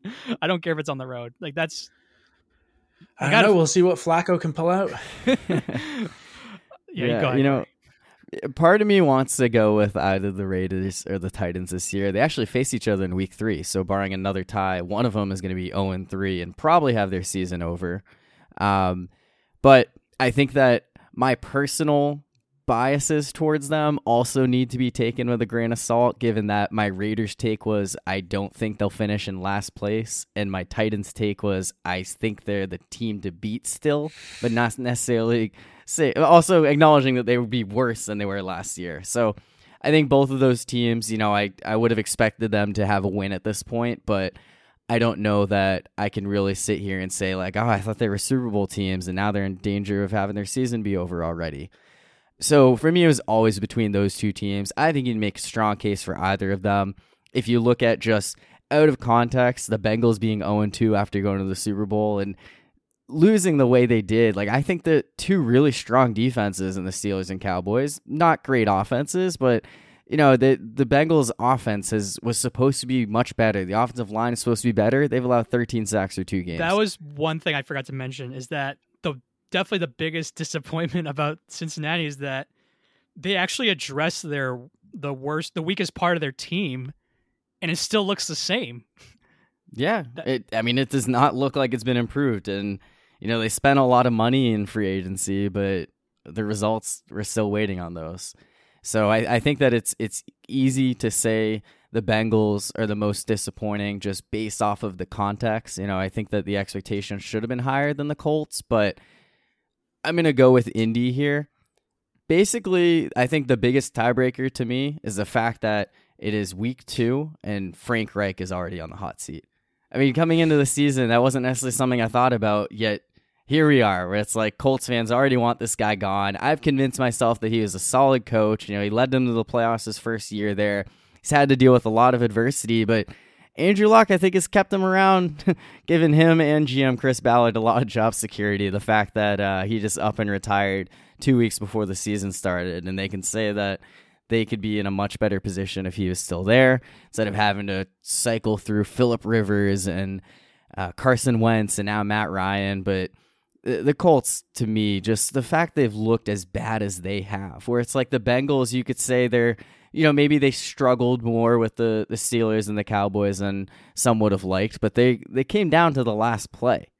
And, you know, they're not that far away from being 2 and 0, whereas the, the Colts are much further away from being 2 and 0. And it's kind of amazing that they were able to come back and tie the Texans, given how bad they looked through the first three quarters of that one, getting shut out you know, even though I didn't think the Colts were a playoff team, I still expected them to win both these games. And now starting to feel like Brian might have been onto something, you know, like you said, just a year too early. That division looks looks really bad right now. And Kenny, you might actually end up having a, a Jaguars playoff game this year. So hopefully they don't play the Patriots again so you can root for them. Oh, please no. I don't want to root against Trevor. Uh, see that's so. see with you, Corey, like you picking the Colts and you don't even have them in your playoffs. Like I I had them as a a four seed first round exit, but winning the division in the in the division that where I, I I strongly believe Tennessee is is just not good and will definitely definitely regress this year and Houston might maybe are they're probably better than I again another year where they're not as bad as I think they are, but they're still not very good. They're still no. They're, still... I, they're a frisky team. They can maybe steal some wins here and there. You know, like I always fight, the, the but... past couple years, I've I've thought them as coming in the year as a, a, two or three win team, but they're probably a a four or five win team. You know what I mean? Like they're probably mm-hmm. slightly better than I realized, but they're still not great. And then Jacksonville yep. again, I I think they're definitely in for a bounce back season and can win uh, more games than they have the past couple years and win six or seven games and make some noise and have a chance at the division just given how weak it is. But so because of that, I think I thought for sure that this was Indy's to lose, and they haven't even shown whatsoever that they're that they should be division favorites through these first two games. Yeah, Trevor's going to the playoffs. Honestly, it could maybe seriously, he, he could. Yeah, I mean, I I certainly wouldn't rule it out given what we've seen from the other three teams through those first two games. So, but it, you know, it, it's one of those things. The, the Jaguars just have the Colts number in Jacksonville, but zero points. You know, even Carson Wentz managed to find the end zone when they played last year. So, let's stick with the um, concept of teams kind of being disappointing, but we'll talk about two teams who were in get right spots and they managed to pull out wins, just maybe not as uh, you know convincing as they were expected to be. On one hand, you had the Los Angeles Rams jump out to a 28 to 3 lead over the Atlanta Falcons and almost blew the lead to the team that is famous for blowing leads. The Falcons coming back, you know, lots of turnovers, blocked punt, and Atlanta had multiple chances to to take the lead and win this game. And the Rams barely managed to hang on for a 31 to 27 victory and you also had the Denver Broncos, who they played the Seattle Seahawks on the road week one. Russell Wilson's return, very emotional game. You can kind of expect for things to maybe have not looked amazing in week one, but playing the Texans in week two, things got to turn around, right? Like they're going to win in a blowout. No, 16 points once again. 16 to 9 final because, you know, they're the Texans. We just talked about them. So, that being said, given the, the first two games of these teams, despite winning this week, who should be more concerned about their season moving forward, the Broncos or the Rams? So these last couple questions, I've I've debated between two teams. Where the first one, which was the worst collapse, and I was debating between the Browns and the Raiders, and then the last question, most disappointing winless contender. I was debating between the Bengals and Colts. So I was flip flopping on those questions. This one, it's not even close. Denver is way more disappointing. Oh my god. Oh, they don't they don't look they don't look as good as I I mean, I had the Chargers and Chiefs ahead of them, but wow. I know they're 1 and 1, but Jesus, they are not getting anything uh, done well offensively and look, yeah, like you said Corey, the the first game, okay, I, I, look, I kind of get it. It's Russell Wilson's debut on a, on a different team and he just happens to be facing his former team at Seattle so when yeah, you factor in the coincidence, when you yeah, the, the so when you schedule them, when yeah, of course they had to schedule it like that. But so when you factor in the emotional aspects, especially for Russell Wilson, it's you kind of get it. Even though I still think they should have won that game, you kind of understand the the struggles that they had that that game. But okay, so you you get over that game, and yes, they lost but now you got the home opener for Russell Wilson and uh, this new Broncos team that's supposed to have more promise this year. And you're facing a team in Houston who is not very good. And yes, you won, but b- barely. They didn't look good whatsoever. I know they lost uh, Jerry Jeudy in the first quarter. Still have Courtland Sutton and Javonte in the backfield and Melvin Gordon in the backfield too. And they they didn't they haven't produced that much offensively. And then one of the things I hate the most, one thing that drives me absolutely insane is the Broncos fans chanting "incomplete." They, After, yeah, they're trolling incomplete that. passes. It drives me insane. But it's I gotta say, environment. But one thing I gotta say though is that I do love that the Broncos fans were counting down the play clock because the freaking Broncos can't snap the ball because they got a complete dunce as a head coach. And I would fire him now. I'm not joking. I'm, I, have seen enough. He can't. He he can't. Uh, he has no clock management whatsoever. He's a complete bozo. Uh, and I thought Nathaniel after, can't hack it. See, after so nice. after the first game, he's he came out and and's like, yeah, we probably should have gone for on fourth down. Like, no, duh, you should have gone for it and shouldn't have wasted that much time. You'd think he'd learn from that game and not mess it up again. But even the announcer in that game was calling him out, and I I, I hate. uh I don't like. I'm sure Denver will be fine. Maybe they're just off to a slow start, but I I think their coach is an idiot, and I, I don't like how they're off. Uh, I don't like their start right now. So I'm gonna I'm easily taking Denver. I don't know if I'm necessarily going to disagree on who should be more concerned, but I am going to disagree at least that it isn't close. Uh, I think I don't know. I'm not particularly high on Russell Wilson. I don't think I don't think there's any real reason to. I mean, I think the Col or the the Broncos should be better uh, this season, but I don't think there's any real reason to to think that this was going to be their year. Um, but I don't know. But I, they haven't had a quarterback in. They've had Drew Lock and right.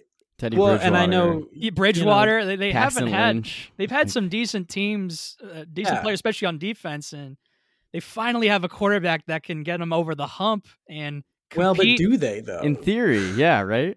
In theory, That's the thing is, uh-huh. you know, Russell Wilson I, I, I guess I just think is past his prime. Russell Wilson was really good 10 years ago. Uh, I just I haven't been overly impressed with him the past couple years, and so I guess I just don't know that he it, is, in my opinion, the the answer. you know, there's been the sentiment. Sorry, no, people have been saying that, and I'll admit I've taken the side that still thinking that he was good and can show that he's still an elite quarterback, but through through these first two games, the the side that people think Russell Wilson has watched, they're being proved more correctly than See, the side that thinks he's still good through these first two I, games. I, I think I think he's still good. I don't think he's washed, but I don't think he's elite either. And there's been the sentiment that the Broncos are a quarterback away from being a good team. I think they needed a little bit more than Russell Wilson, at least, you know, 2022 Russell Wilson. Um, so I think it's still disappointing for them, and maybe more so than the Rams. But Rams are the defending Super Bowl champions, and they're struggling against Atlanta. You know, I I think this is at least comparable between the two teams. The Rams losing in Week One, okay, you know, makes sense. Buffalo's a really good team, maybe the best in the league. Pretty early to say that, but debatable.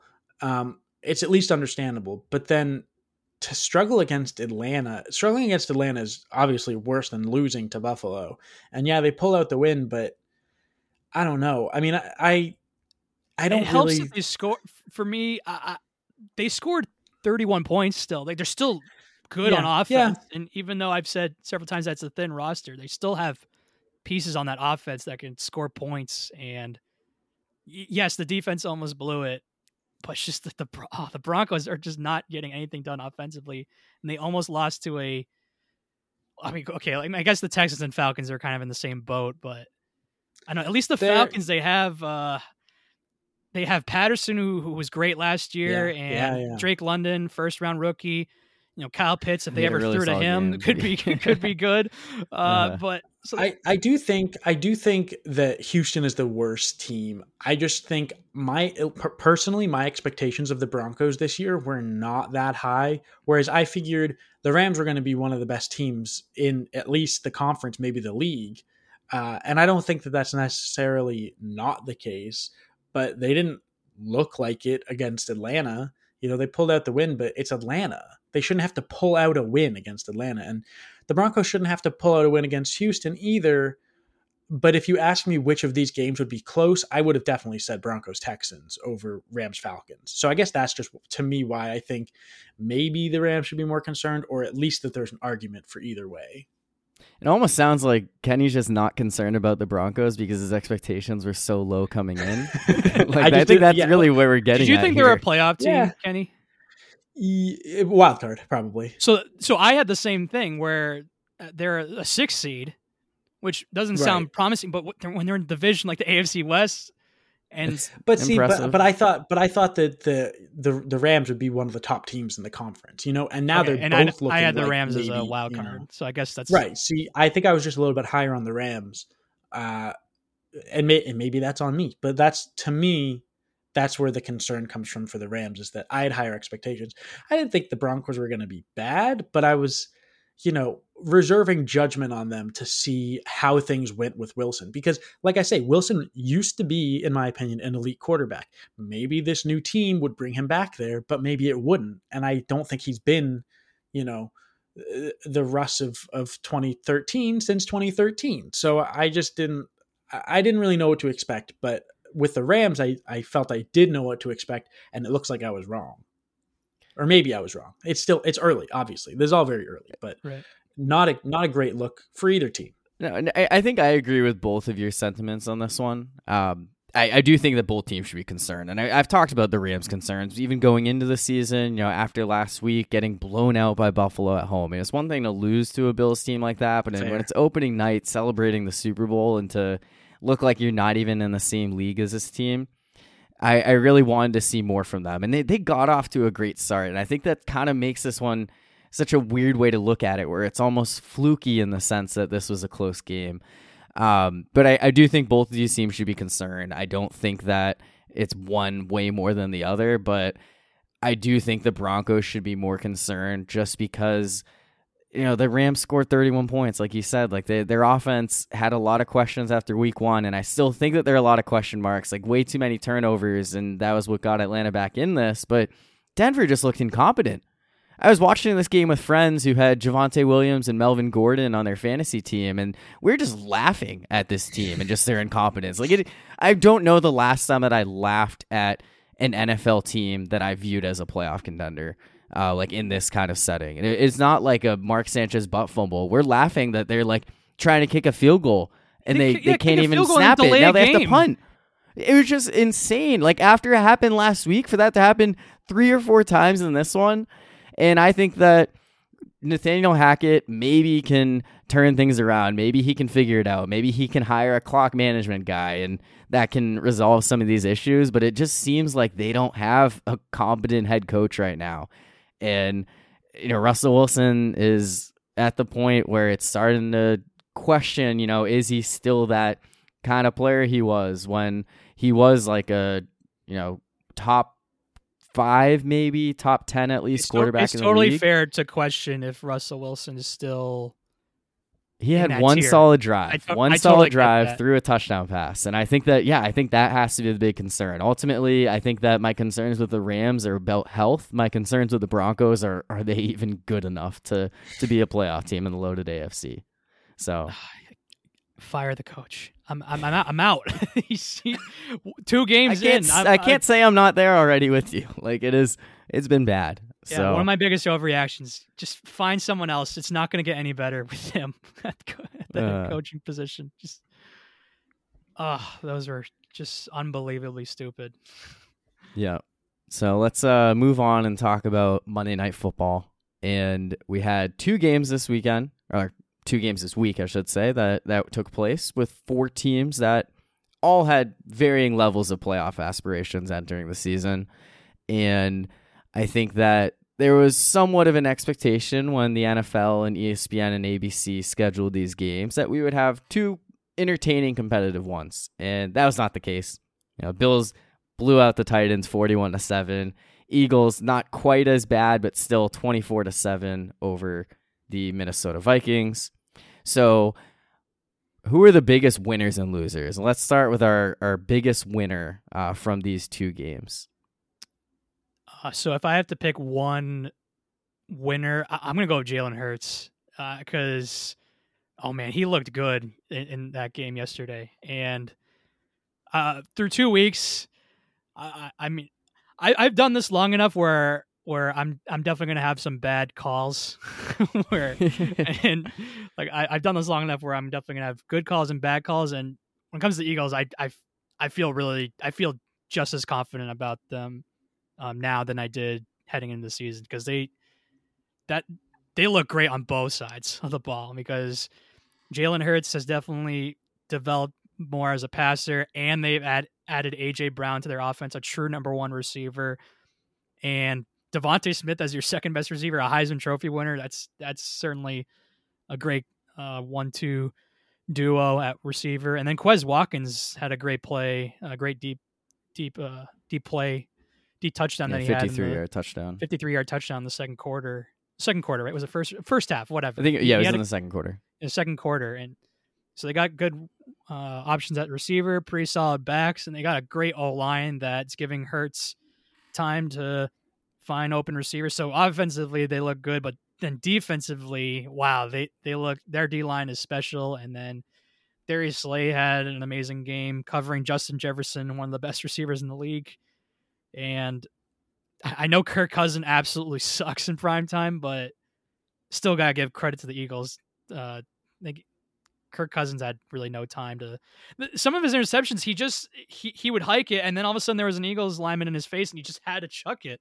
And so even though he sucks in prime time, uh, that Eagles defense gave him fits in that game, and yeah, they look good. I, I'm I'm pretty confident in their chances this season, and so, but but particularly Jalen Hurts, just given how he's looked uh, in these first couple games, especially as a passer, because that's always been a question with him. Is yes, he has the athletic ability and can can scramble, but can he develop uh, as a better passer. And I'm not saying he's an elite passer by any means, but I, I think he's shown that he, he there's a long term future with him. Uh, I think he's shown that so far, especially with the weapons around him. So I'm going to go with Jalen Hurts as the biggest winner this weekend. Or this month, yesterday, I mean, sorry. but maybe the entire weekend too. Maybe, yeah. yeah. I, I would say I, I almost want to just echo Brian's sentiment of Jalen Hurts. Honestly, uh, he was one of one of my picks here.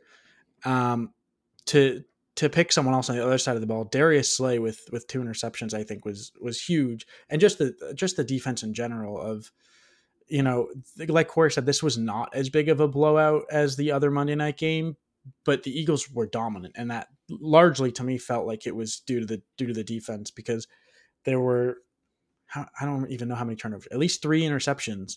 Um, the the the uh, the, the Vikings threw, but um, you know they the Eagles didn't always capitalize on them, but they didn't need to because the defense was holding it down.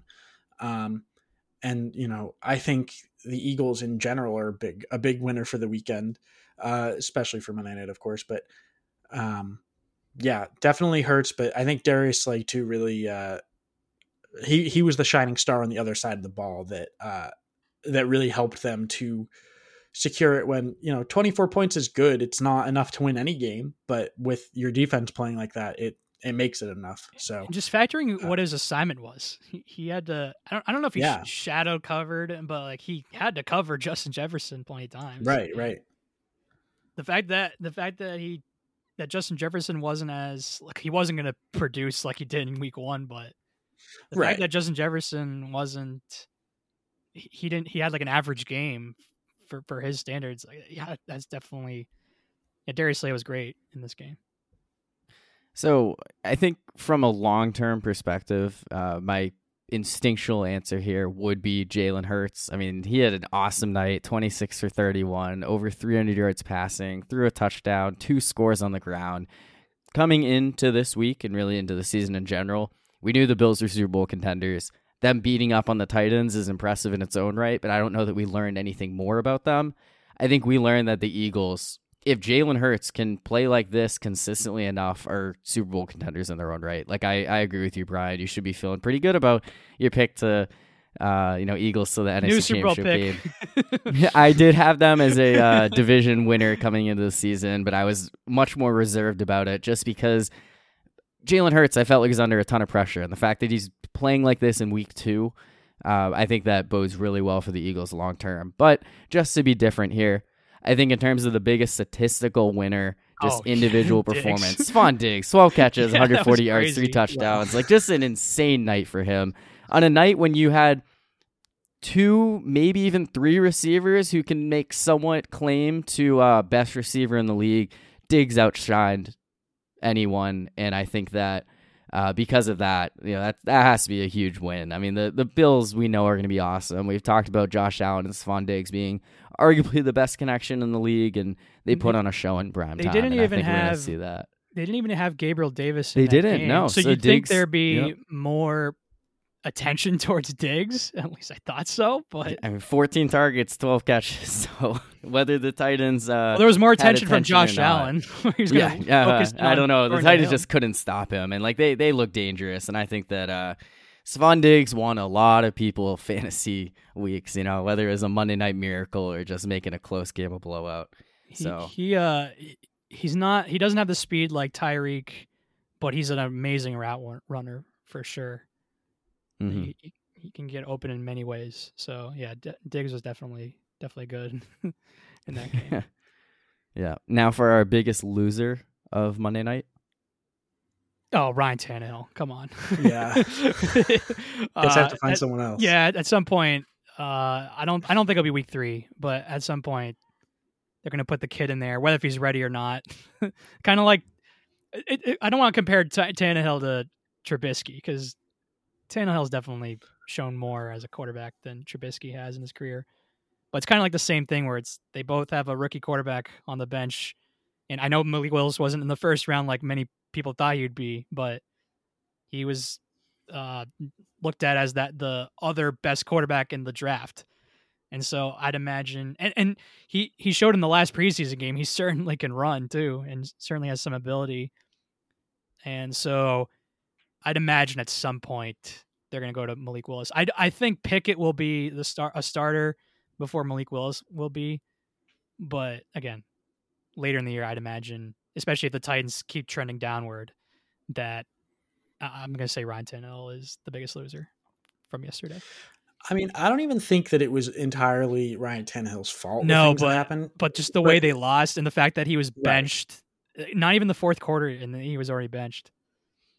Honestly, I think that the fact that it wasn't his fault makes him, you know, more of a, a loser for the for the weekend because it shouldn't have been that bad for him. You know, he he didn't he didn't uh, always. He doesn't the, play defense, so he can't do anything right, about yeah. that. And then, man, the Bills are good. like I I still think that there's still that Buffalo thing where they have never won a Super Bowl. They and they're still, to prove it. They're still gonna yeah. f- find right. a way to yeah. choke it at some point. Uh, but man, Buffalo, yeah, they're they're the best team right now in the league. So it is unfair, but at the same time, like, like it, it doesn't look good for Tannehill's uh, outlook. Tannehill's outlook for this year. I will say another uh, another loser on the Titans. To, to, two weeks in, I don't know what's I don't know what to expect anymore. Derrick Henry has just not been. I didn't think he was going to be you know the same as he was last season or in seasons past, but he just hasn't been producing. I was gonna pick him, or I was I was thinking about picking him instead of Tannehill, but I can't help but just being a hater of Tannehill. You but have a personal vendetta against but, Tannehill. So. But another thing with Derrick Henry is that I've said to myself like, oh, this is the year finally Derrick Henry will will uh will regress and not look like the yeah. same guy. But then I just I keep getting it wrong. But it does look right. like the first two games that maybe this is finally the year where it doesn't he doesn't look like that same dominant elite running back. Yeah, and I, I think both of those guys are great answers. I mean, the Titans definitely had playoff expectations entering the season, and it's hard to look at them even in this bad division. Um, you know, Tannehill maybe it wasn't fully his fault, and Henry, it's like okay, maybe it's inevitable that the wheels would fall off, but they still both had bad nights. And I think the one saving grace for Tannehill is Weekless did not look ready at all to take his place. So I think Tannehill bought himself at least a few more chances. Um, Derrick Henry can't really say the same with him, but it you know the Titans aren't going to bench him uh, by any means until it's absolutely clear that he just can't be the the number one running back there. Uh, but I'm going to go and look at this from a different perspective. I'm going to say whose stock dropped the most from week one to week two. You know what? Kirk that's Cousins. a great point because it's Kirk Cousins. Yeah. After one week, people are saying, "Oh, Kevin O'Connell, he's fixed him. Cousins is a guy. Vikings offense looks great." And nope, still Kirk Cousins in prime time, three interceptions. He looked terrible. And I think that, you know, now it's like, okay, the Vikings are a really good team that they just don't have the quarterback. So, you know, maybe Cousins will come no, out at 3 totally p.m. next week and look better. But no, that's totally yeah. fair because, yeah, the because look, Tennessee, they lost, they got upset by the, the Giants, the upset, Giants. upset them at home. And so, uh-huh. and then they were facing a much tougher opponent and on the road, and so you kind of figured like, all right, they're going to lose. But coming into the Philly Minnesota game, I, I thought Philly would win, but I thought it would be even in prime time. I, I know Cousins Cousins again, he sucks in prime time, but I thought that would be a much closer, more entertaining game. But closer, yeah, more, the, higher scoring, yeah. I, and that too, a little bit higher score. Now the Eagles probably left their foot off the gas after the first half, but yeah, I mean they didn't need to score in the second. But half, the but... Vikings, I I still think it didn't show in that game.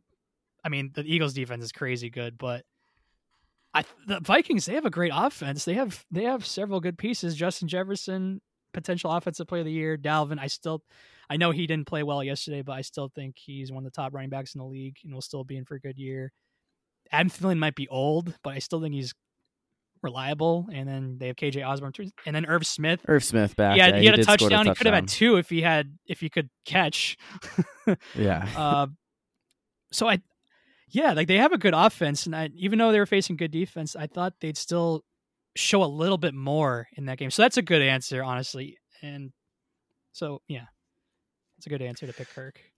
Yeah, I mean, I, I, guess just looking at it from the stock perspective, I think that that's kind of the the way. The thing with Kirk it. is that so when he plays afternoon games, especially against bad opponents, he'll go off. He'll ha- he'll put oh, up yeah. crazy numbers. But then when he's playing in prime time, especially against a really good team, he's just he's bound to throw three picks and a hundred something yards and look like crap. Yeah, and I think the fact that people believe that maybe things will be different with him and we just get more of the same primetime Kirk Cousins, I think that's what makes me lean his way in terms of uh, the biggest loser of the night is that you know, we had a lot of people believing that Cousins might have turned things around, and it's it's hard to say after just one game that you know he's not the same quarterback we've come to expect. Still sticking with my uh, four seed prediction, division winner. Uh, yeah, winning the division. But I'm I'm still sticking with yeah. that. But they they yeah. have the tiebreak over Green Bay still. So, do you, do either of you know why there were two Monday Night Football games this week? Yeah, they so, got rid of it last usually, year, but they did. Don't they usually do that in week one? one? Yeah, yeah I, week one I'm used to, but week two I was just I was confused by it. Do you like they it? Used to do week two back in the day, but do you like? Do, do I like it? Uh, well, I didn't watch either game, so tough to say. Uh, I I think I do like it. You know, I didn't watch this week because I had other stuff going on, but uh, when I am going to watch Monday Night Football, I like to have it. I like to have it start early. I almost I almost wish they'd started even earlier so that there wasn't so much overlap because you can't watch both games. Well, I uh, think they should have had the other game later. I don't know why they That's well, maybe maybe them. a little of both. Do like 7 and 10 or something. Yeah, that's well, what they used to do when they did 8. Yeah, when they did that the Monday night doubleheader. It was always like 7 and 10:30, I think. So that'd have to be a West yeah, Coast game for sure. Yeah, I mean, right, I, yeah, and I guess you lose out on viewers, so it's probably the easiest way to get people right. to tune in is having it at eight thirty Eastern time. Well, that's the thing too is I don't necessarily want to be up until 1.30 in the morning watching football. I guess it would probably like yeah, no, that would probably go to like 1.30, right? Yeah, probably. Um, so in that way, I like that they started it earlier. Uh, and you you can kind of watch two football games at once, but I, I like TVs, I like so. it. I have one. T- I, I have one TV, uh-huh. but I, I watch on my iPad or my or my phone. Uh-huh. Um, I actually was watching all three games when the the Patriots, the Bucs, and the Jags were all on at the same time. Uh, but but even if you only get to watch one at a time, you have the option. Uh, I think it makes sense to do two on two on Monday. Uh, you know, obviously there's other things to consider beyond just beyond just viewership and, and, and having the option to watch two games. But yeah, if I'm gonna watch, I like I like that they have both. I think it's cool. I like it. yeah, it. it was just this week. I uh-huh. Right, right. No, I, am definitely a fan of it. I just wish the games were closer because yeah. both games are over after the first right, half. I know, and that's kind of the disappointing part where it seemed like these would be two competitive games, you know, on paper, and they just weren't. So yeah, I, I didn't think the first game would be competitive at all, but but the, the second one I thought for sure would be a much better game than it was. Uh, the, the Eagles played the way I thought they would, but thought I thought Minnesota would show up at least, but uh-huh. they didn't get much done offensively. So I guess that's part of the reason why maybe there's some criticism about the two games. Because what if they were both really close, entertaining games that went down to the wire? Then people would say, "Oh, we got to have two games."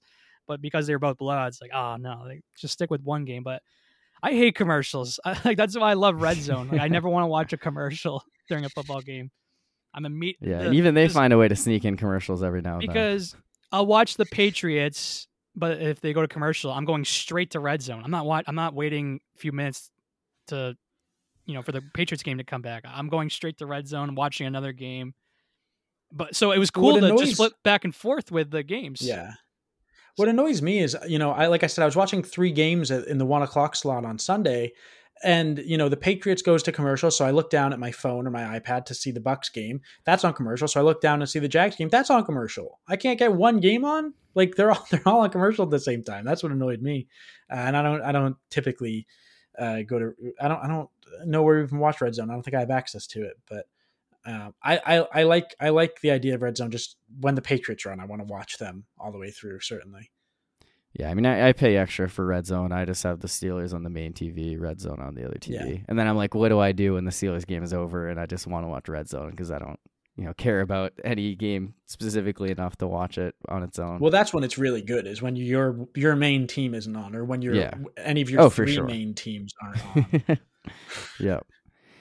Uh, and then one last bonus question I have here: What was the wilder TV moment? Mark Sanchez making a porn reference in the middle of a game, or the Packers having a touchdown celebration where they pretended to get uh, tripping balls on ayahuasca?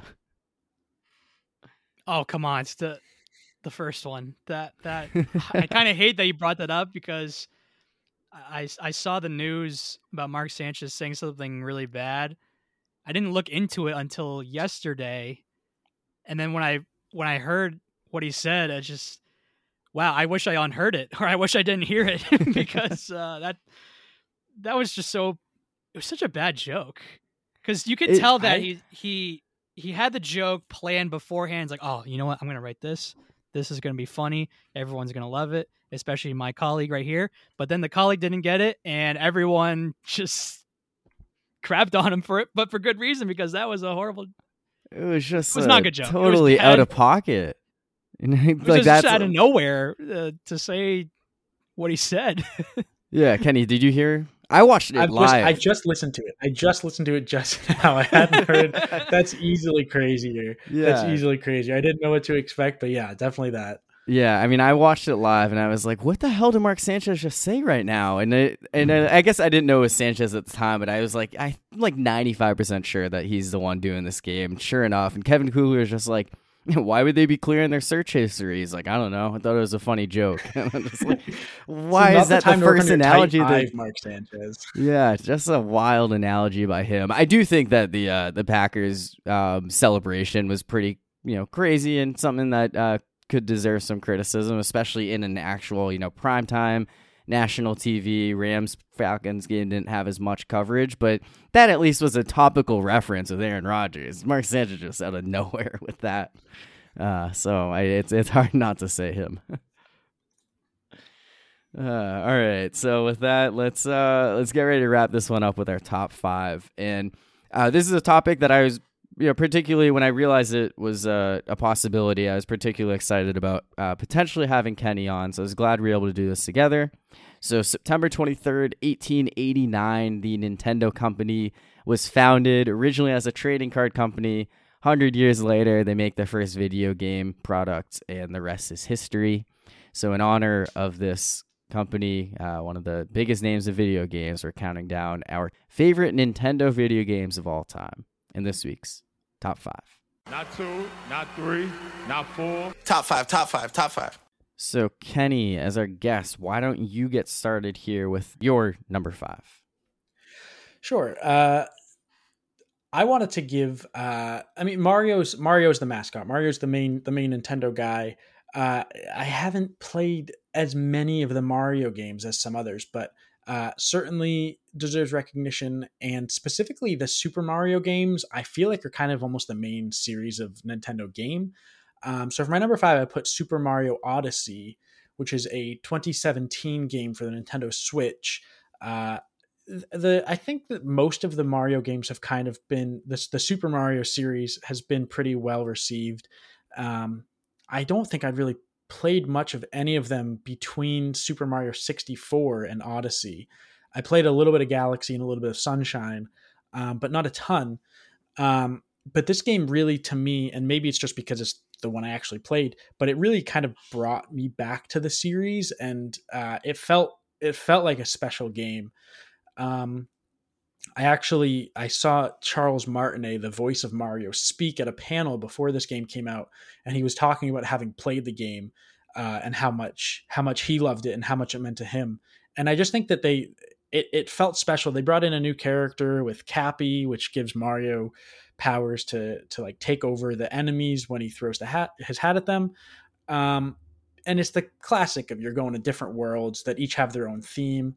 Um, and I think it does a good job of, of bringing that classic feeling, but also bringing something new, which is, I guess, something that the Super Mario franchise has kind of always done. But Odyssey feels like the most, I think it is the most recent game that has done this, and it was the the, the first one I had played in in a good number of years. So it was uh, de- definitely something I wanted to get on my list because it it kind of, in a sense, brought me back to my childhood and has that sort of nostalgia feeling, despite only being five years old.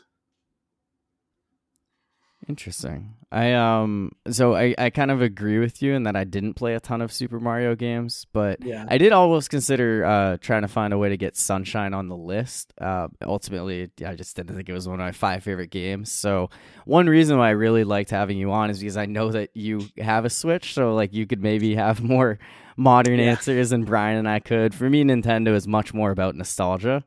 Though at number five, I was tempted to go with a Switch game. I decided to go with the original GameCube version. That is Super Mario Strikers.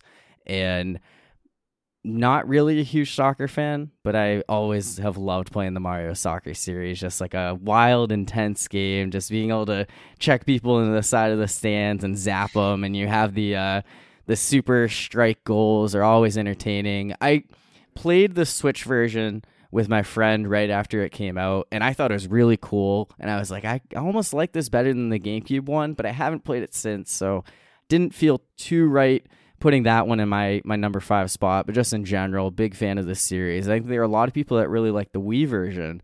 Um, Mario yeah. Strikers Supercharged or whatever, charged up. Mario Strikers Charged, I think. Charged, yeah. I think a lot of people like that one the best, but for me, the GameCube is the original one I played, and I think that's one I have the most nostalgia for, and that was why that one came in as my number five.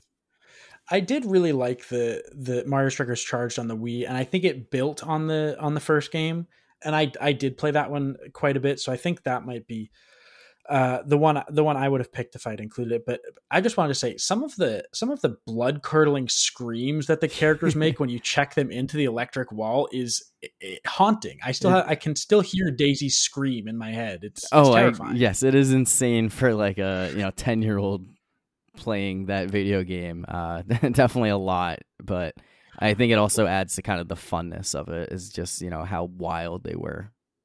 I also just want to mention Waluigi does a, a, crotch chop at one point, which is again alarming. Uh, it's in this Mario soccer game. Yeah, there's there's definitely a lot of things in this one too, which I think almost adds the appeal of it, where it's like, oh, they're like a little edgy in this game, which is you know much more yeah. than you're used to in Mario games, whether it's sports related or not.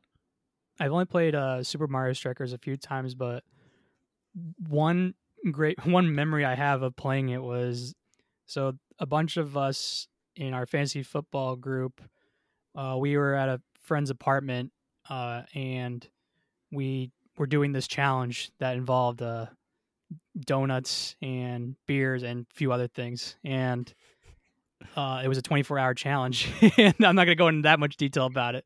But what was great well, you have was to clear that... your search history. Uh, well, what was great is that uh, we spent the entire night playing this game. like we we we we probably stayed up till like, or most of us we sp- stayed up till like four in the morning playing it. We played it for like six straight hours while doing the other stuff, and that's that's definitely the that was the first time I think I had played it, and it was definitely a lot of fun. Uh, taking turns with the uh, controller playing Super Mario Strikers, and it's definitely an easy concept, or definitely easy to grasp on how to play, and definitely a lot of fun. Yeah, so that's my main memory FIFA of playing guy, that game. I, uh, yeah, never a FIFA fan, but I could play Super Mario Strikers. Yeah, and I like FIFA know, too. A long yeah, time. definitely Super Mario Strikers. Definitely, uh, it's definitely quicker to get from one side to the other. oh yeah, uh, fast-paced games. Yeah, A little higher scoring. So. Exactly. So for my number five, I went with GoldenEye 007. And like Corey, my choices are going to involve more nostalgia than anything. And when it comes to me in video games, I'm I'm I'm pretty simple. Like it, for me, it's it's sports, first person shooting, and Grand Theft Auto. like that that those are really the, the three main gists for me when it comes to video games. And in in uh in GoldenEye, uh, Nintendo, uh, the the graphics. Uh, so it was it came out in 1997, and the graphics, yes, like now it's terrible, but you're playing as James Bond, playing as a first person sh- shooter, and playing that as like a five year old or six year old. Like it was, it's kind of cool. And I remember having the James Bond video game where it was a uh, Quantum of Solace for Xbox, and I thought it was a really underrated video game I, that I enjoyed, even though it was really just a story mode I played. Uh, that was a cool video game uh, when I played it on Xbox. But the first James Bond game I played was that was GoldenEye on Nintendo, and again, like the graphics aren't great. The, the AK forty seven looks like a pencil when you when you hold it, uh, but just just being at that age playing a first person shooting game, playing as James Bond, it was kind of cool. Mm, so I had that as number five. Yeah, I'm glad that we got GoldenEye on one of our lists here. I I never really played the N64. I've definitely watched people play it, but I've heard so many things about this being such a classic game that it kind of felt like somebody needed to to get it on there to to make these lists feel yeah. um, you know. The the the game that really got me into first person shooting was the first Call of Duty, like the very first one, Finest Hour, and playing the story mode uh, through World War II. Like that was definitely the game that probably got me into to first person shooting games the most, but uh, or the start of it, but but but GoldenEye was was it was for its time. It was it was a good game. Yeah, yeah and I think that's the big thing is for its time. Just yeah, yeah. Ha- have to put have to put it out there uh, for its time. Uh huh. D- 007 also had uh, some good GameCube games. They had uh, Agent Under Fire and Nightfire. Mm-hmm. I don't remember which of them I played more because a friend of mine had both, but we we would play both of them.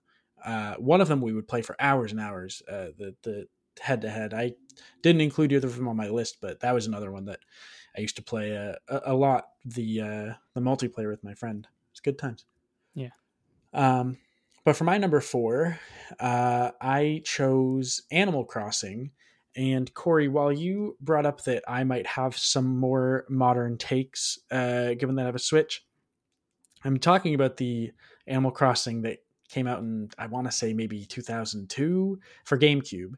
Um, I do have a Switch and I do like some of the stuff that they put on Switch, but a, a lot of it uh, doesn't quite make the cut for me. Um, you know, Mario Odyssey aside, uh, Animal Crossing has a Switch version, and it's every single version of Animal Crossing they've made has been pretty much the same thing. Um, and I still got the Switch version, I still played the Switch version, and I enjoyed my time. But ultimately, it's the same game, and I think that they did a great job with it on the GameCube. Uh, and they, I guess, didn't really need to build on that, but they never really built on it. In fact, in the in the Switch version, uh, they have a bunch of DLC that came out, and all of the things are just things that were in old games anyway. So, you know, n- not a franchise that I really uh, think has developed a ton, but their original game was really good. Uh, it's just one of those lifestyle games where you're, you know, you you're living in a in a town and you choose the residents that move in and out, and you build things and plant things, and it's just one of those games that it's it's more relaxing uh, although you do have Tom Nook breathing down your neck to to pay back the the mortgage on your house. Uh, and maybe it's more fun when you're a kid and uh, those those problems aren't looming as close as when you're an adult. But um, it, it, was it was a really fun game. Uh, it was it was a nice blend of real life and having uh, talking animal friends that are that are cartoons. Um, definitely a game that is is filled with nostalgia for me, and they kind of capitalize on that with the Switch version as well. But uh, great game, you know, maybe subpar franchise, but great first game on the GameCube. So I know the Switch version of Animal Crossing got a lot of people through the, the early days of the pandemic. It's very popular. It came out at a good time. Yeah, yeah, yeah. for sure. Um, I never really got into Animal Crossing, but I do remember watching. I, I think you specifically, and probably other people play on the GameCube, and always thinking it was okay, kind of an interesting game. Um, it was never really my preferred way of playing video games, but I can, uh, you know, certainly see the appeal to uh, a general audience, and um, you know, not surprised that another, you know, this one would also appear on someone else's list. So, uh, I guess in addition to the, you know, Switch, you know, maybe newer type games or different outlook, um, I also like the idea of not having a ton of sports games on uh, lists, which is something that I can't necessarily say. Not all of mine are sports related, but number four definitely is, and that is Wii Sports. And I mean, this game single handedly convinced millions of kids across the country that they can exercise while playing video games and that they're active and be like, see, mom, look, I'm looking, I'm moving my arms around, I'm getting a workout in, I don't need to play outside. But this one is such a classic, such a simple game playing it with Mii's, and yet so entertaining. It could keep you busy for hours just playing by yourself. And for me, um, I definitely had my preferences in terms of, I think tennis and bowling are 1A and 1B for me. I, I always go back and forth which one was my favorite. Baseball 3. I sucked at golf and I just never gave boxing a try. I remember oh, the the, the, first yeah, the first day that we had it, my brother was playing and he got too close to the TV and he accidentally Oof. punched the TV. It was not as bad as it should have been, but we almost had to get rid of the Wii within a few hours of getting it. Like that's how uh that's how much boxing almost ruined it. I think that kind of ruined just the game in general for me, that experience, but I loved playing Wii Sports really when it first came out and continued to play it pretty much up until my uh, parents' cat chewed through the sensor bar and couldn't really use the Wii anymore. But uh, such a classic game. I enjoyed Wii Sports Resort as well when it came out. I like that they had basketball as part of it, but the original one was such a classic in its own right, and hard for me not to include that one in my top five. The the Nintendo Wii did have an actual game that you could play and be active. It's Wii Fit, where they did. You're yes, actually, you're right. Forgot Uh, exercise that one. Yeah, Wii Sports they had like the metrics and stuff, and like yeah. you could, you know. But yes, it's not right. real life sports.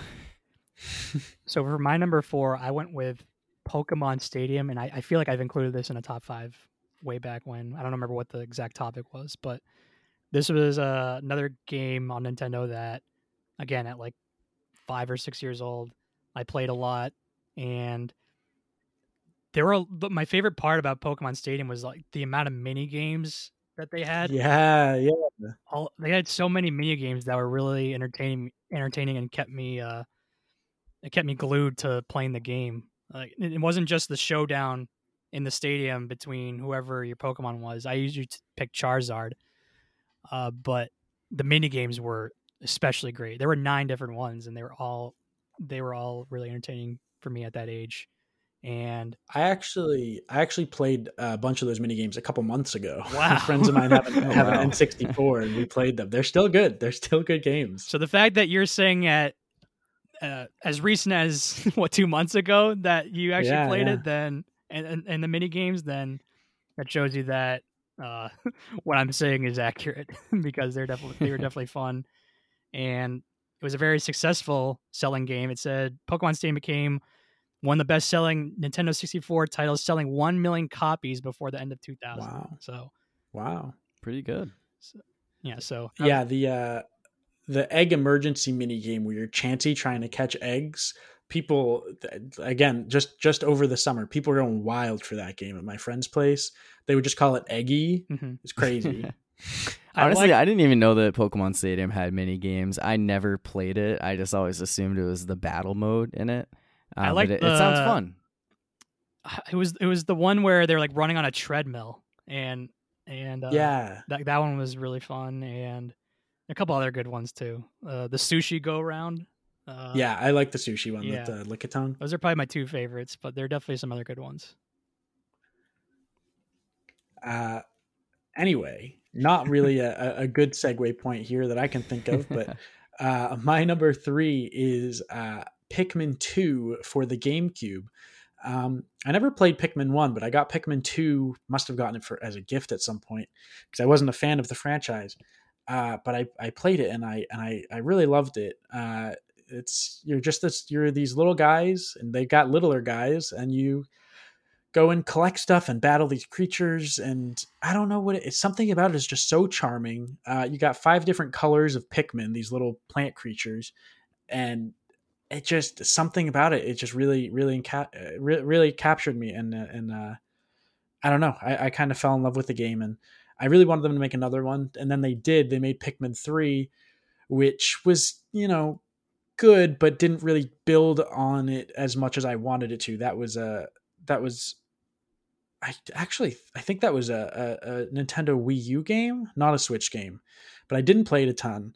Uh, it didn't really capture me as much as as Pikmin two did, but uh, I just think they did a really good job of creating this world where you're you have a rocket ship and you're you're flying around to these different areas, but you're a little creature, so you're battling these giant monsters, but they're just they're bugs essentially. Um, and it just it's it's a really pretty game, and I just think they did a really good job with it. Um, and I I, I dumped hours into that game on the GameCube, so that was uh, definitely one I wanted to include on here for my number three. Yeah, I mean, Pikmin is another easy game to just waste a ton of time playing, and I think Charming is the perfect way to describe it. I never had it for GameCube, but I had like the re-release version for the Wii. Uh, didn't necessarily love it, but it was always enjoyable to either play it or watch other people play it. Um, so my number three, finally breaking away from the sports, and uh, you just talked about Pokemon Stadium, loving the mini games. I think my favorite mini games game is WarioWare Smooth Moves for the Wii. That was a game. Talk about spending hours. Like I remember when this game first came out, it was like almost every day of the summer we would be playing this one, just having so much fun, doing all the different mini games in it, competing in the challenges, and then I always loved the uh, the stress of the ropes when you had to cut them at the end, like knowing okay, its color might be mine, might not be. Uh, this is a game that I'm very nostalgic about, and I wish that I, you know, still had access to a Wii, still played it. I know everyone loves Mario Party, but I've always been a WarioWare guy, and Smooth Moves was uh, my favorite iteration of the game. I try not to I try not to think about this too much when I do my top fives, but I didn't I love WarioWare, but I didn't uh didn't include it. I didn't when I was I have a list of longer uh, more than 5 games. For I sure. kept WarioWare yeah. out of the top 5 because I knew you would have it on your court. uh, I I loved the game. I some of the some of my my best memories of of us uh, hanging out with our friends in that yeah. era were playing that game. And I I actually remember when the game kind of started to die off and we were playing it less and it made me really sad because oh, it was, yeah. it was so good. I, I, agree I really with that. It. Yeah. I think I, I, still have my Wii. Maybe we can have a WarioWare party. Someday. I'd be I'd be all about it. I um I definitely have the same mindset sometimes. Like there's a game where it's like I think Brian or no, when anything, I think Brian's gonna put it in like his top two. Yeah. I'm like, I'm not gonna bother putting it number five. I'll give something else a shout out and talk about it then. So all right, so for my number three, I went with Donkey Kong Country. And I remember when I was, I would say eight years old or so, I got a, a Game Boy SP for Christmas. And the game that it came with was was Donkey Kong Country, and it was a it's a it was a game that I definitely spent a lot of time playing. It's it's it's like Mario with like the side scrolling where you gotta go from one end to the other. There was there was a that was basically the gist of the game. But there were a lot of levels uh, in in that game, and I didn't I didn't get to the very end because it got very difficult. But the longer, the farther you got, and I I beat uh, the easy, semi difficult levels. But once it got to like the very end, I, I I had tough time with it. But it was a game that I played a lot when I had the Game Boy SP, and yeah, that's pretty much it. It was it was it was the one Donkey Kong game I played but it was definitely one that I enjoyed a lot.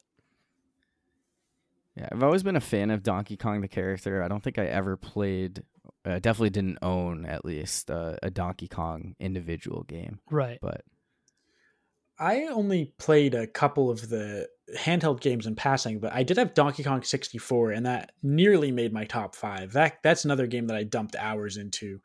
Uh, you could play as five different Kongs. Um, the the the villain in it is King K. Rool, who is who is beloved uh, in in uh, in the Nintendo community. So uh, nearly put Donkey Kong 64. So I'm I'm glad Donkey Kong made an appearance on here in some way because uh, definitely definitely one of the one of the best characters Nintendo has. One of their kind of stars that has seeped into the Mario games as well these days. Um, speaking of handheld games, though, my number two, the only I believe the oh, yep the only uh, non at home console game that I have on my top five here uh, is Pokemon Ruby and Sapphire, or I guess if I have to pick one, I played Sapphire, but they're the same game really. Um, I Pokemon is is probably other than we'll see what my number one is. Pokemon's just such a, a massive franchise. It's it's my closest connection to Nintendo, uh, apart from my number one spot in the moment. Um, I played those games so much growing up, and I definitely had Pokemon Blue and Yellow, and and Silver and Crystal, which are the generations one and two games. But the first one I really remember sinking a lot of time into and actually fully understanding what I was doing was the third generation games, Pokemon uh, Ruby and Sapphire, and it just I, I, really felt like I was in that world when I played. The it had that game has great music as well, and um, I really got pulled into it and. Uh, you know they they remade those games uh, for the Nintendo 3DS in 2017, I think, and I got those, and it, it brought me right back. It's again definitely tied to nostalgia. Um, I still like Pokemon. I still play the the games, but I it's not the same. And uh, Gen three Pokemon Ruby and Sapphire is really the peak of me um, being really into Pokemon and and really loving the games and the world. So I before I was obsessed with sports, I was obsessed with Pokemon. Yes, you were. it, it, was it was my my big thing, and I I think that you know by the time I got to middle school was when I finally started to to phase out of it uh, for the most part, not entirely, and um, I agree with your sentiment, Kenny. I mean, Ruby and Sapphire, Ruby for me specifically, hold a very special place in my heart because that was really when I also started to get in to Pokemon and really understand the game, like really put time into it. Pokemon Crystal was the first one that I had. Suicune's still my favorite Pokemon of all time because of that. But um, I think that you know Ruby and Sapphire and eventually Emerald, like that was my peak time in terms of the handheld Game Boy Pokemon. Uh, but I, I'm always back and forth on whether or not the second generation or the third generation was my favorite. And because of that, the game that combined both of them, Pokemon Colosseum for the GameCube, has always been my overall favorite Pokemon game. And I had so many great memories playing this one. Just, I love the whole concept of capturing shadow Pokemon. It was just very unique in that it was similar in a sense to the the overall story of the other games, but it was a very different perspective. And being on the GameCube, it had just incredible graphics. You know, f- not just for 2004 when it came out, but it still does hold up in a lot of senses. And uh, this is a game that I played a ton when it came out. And then I got back into it even in high school, just randomly. My family would always bring our GameCube to our family's beach vacation and we decided to play it at first thinking it was a joke and next thing you know we're looking up uh, all the different i don't know if cheat code is the right word but trying to be like okay what do we do here like you know what is the next next step in this game and it's one that i i love going back to unfortunately the game does not work that i own and it's way more expensive than i would want to spend just to play it like once a year but uh, this one for me is, is always gonna be my favorite Pokemon, and really it comes down to the fact that it combines my two favorite generations into one game, and just uh, a lot of fond memories with this one. Really, I could make a top five Pokemon game list in general and have a lot of fun with it, but if I'm just gonna pick one that stands out, Colosseum is my number one and my number two on this list. I did. Uh, I, I, thought about Colosseum, and I, I even thought about the the sequel game, Pokemon XD Gale of Darkness, which yeah, is not as big of a fan of name. it. Uh, uh, oh, it is. Uh, I was very I, disappointed by that one. I thought Colosseum was so much better. Colosseum was better. I I enjoyed uh, Gale of Darkness just just because it was more of it, but definitely I agree. Colosseum's the better game. Mm-hmm. Um, I almost I don't know. They only made the two games. I don't know if it's because the second one wasn't as good, but uh, I almost wish they'd make they'd make more. Uh, you know, maybe not now, but I almost wish they had then. Uh, yeah. In hopes that it would have been as more more to the speed of the first one. And then I think one more comment. I did say Suicune's my favorite because of Crystal. Umbreon's my second favorite because of Colosseum. Just throwing that out there. So for my number two, anytime we do top fives, I can't help but put a one sports related one and you've already heard it on Corey's list. And my number two is Wii Sports, and I got the Wii. I would say a later later in elementary school, and yeah, getting the Wii and playing Wii Sports, I felt like the coolest kid having it, and even invited some friends over to play Wii Sports. And yeah, I agree with Corey that bowling was my favorite. Bowling was my best one. Uh, it was yeah, I'm not surprised def- by that. Yeah, that's true.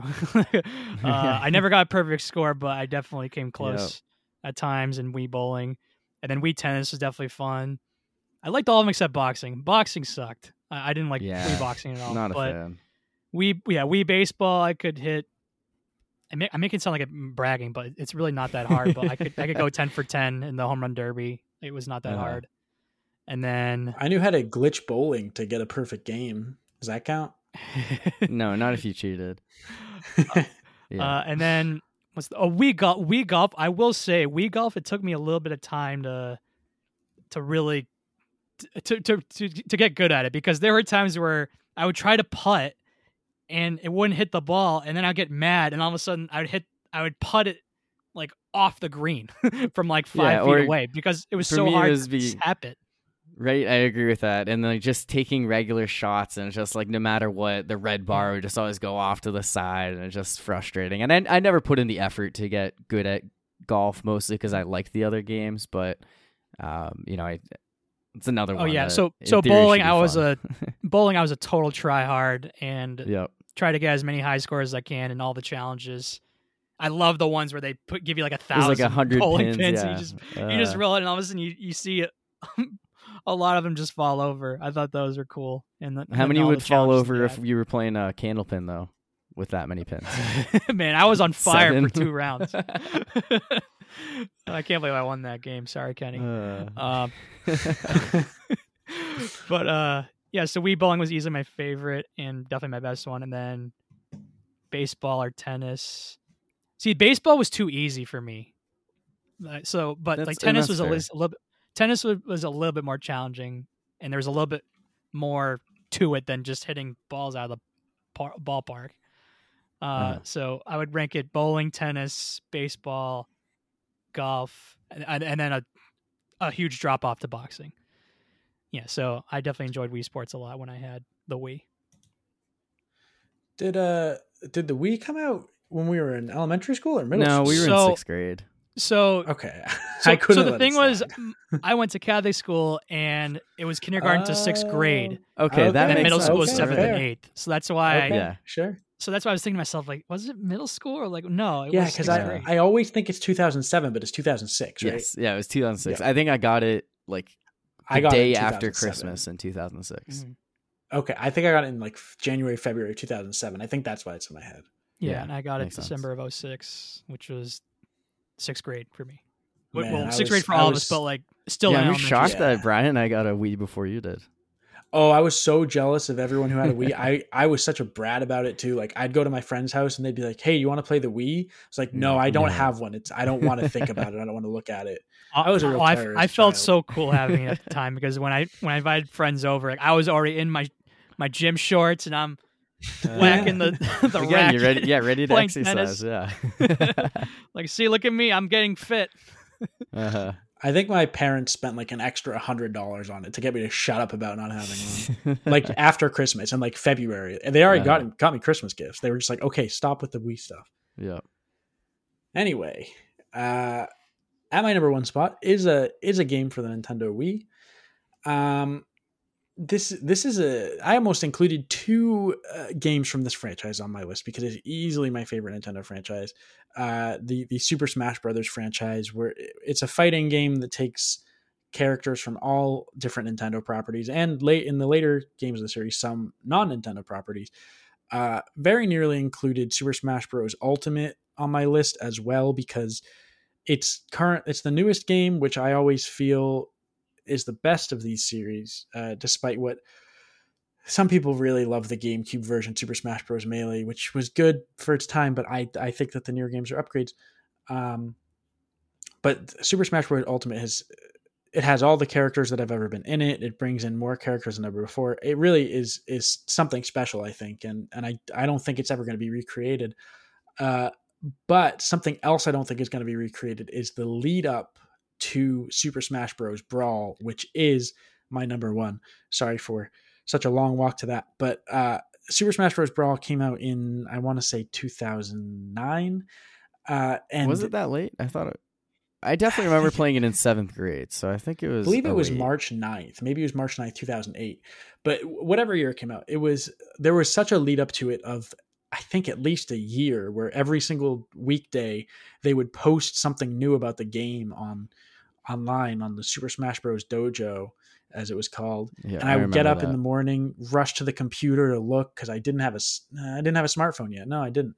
And I would run over to the computer before school and, and see what the update was. And you know, Corey, I know you said that I wouldn't have as much of a nostalgic take on this, but this is you know to pick to pick this game in the franchise is pure nostalgia because as yeah. i said i think the newest game is is always the best with these but just just remembering that feeling of of having that next update to look forward to the next day. And uh, when the weekend came having a reason to look forward to monday to see what they would post about the game uh, and and it's maybe the least popular game in the series among the the the fans who take the game seriously one of whom frankly i'm not uh, but it just it, the game was just magical to me. Everything leading up to it, and it had it had the best story mode easily of any of the games.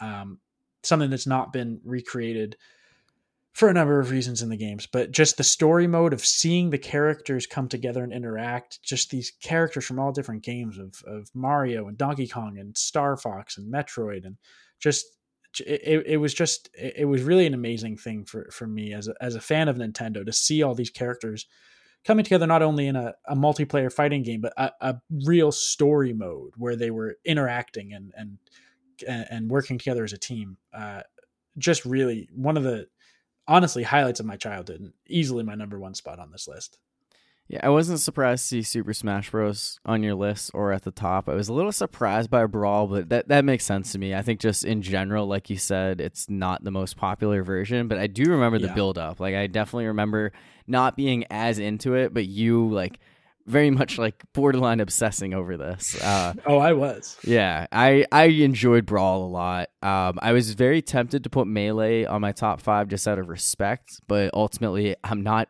all that good at the game. You know, I play that one most often these days because it seems like that's the version that a lot of people just really love playing. Uh, crazy to me that there's still that many working copies of it 20 plus years later. But right.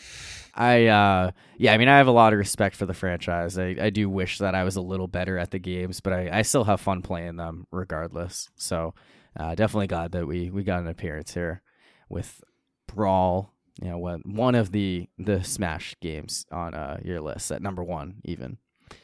Uh, for me, my number one was never really a question. I we did our top five video games a few years ago. I put it number one then, and it you know is going to be number one on Nintendo as well, and that is Mario Superstar Baseball. And this is a game that I can fairly confidently say that I played this game consecutively longer than I played any other game in terms of just years that I put into this one. Most games, I would, you know, only get a couple years of shelf life out of them.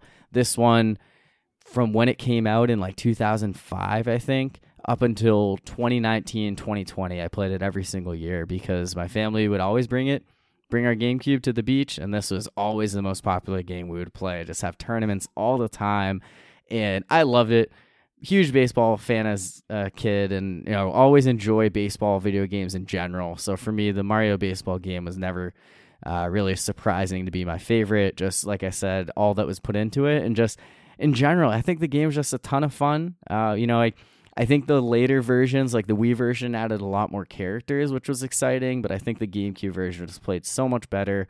Uh, you know, just a fun Mario twist on it. I loved all of the like crazy pitches and hits you could do with the captains, and the story mode was really fun as well. Just being able to you know go through and play all the other teams and steal their players in a quest to ultimately beat Bowser in the end. So I was uh always a huge fan of this game and even if I don't play it as much as I used to as a kid, the nostalgia factor is just uh, on another level for me. So that's why it's my number 1. Yeah, and it's also my number one as well. I definitely enjoy this game a lot. I, there, so there are definitely a lot of Mario sports games I was debating between, and I liked Mario Tennis, Mario Kart, but yeah, my def, definitely my favorite one was Mario Baseball or Superstar Baseball, and yeah, like, I I just like the strategy of picking from all the uh, Mario characters Super Mario characters and who who, who should you play at this position and that position and who should you, what should the bang lineup be like? I always would go with Waluigi as my pitcher, even though he was yep, the worst same. hitter. Yeah. Oh, it was uh-huh. it was like having Randy Johnson on the mound. it was yeah, crazy. Dontrelle Willis. I'd always call him a Dontrelle Willis because of the yeah. leg kick. yeah, because of being a lefty with his crazy leg kick, though. Yeah.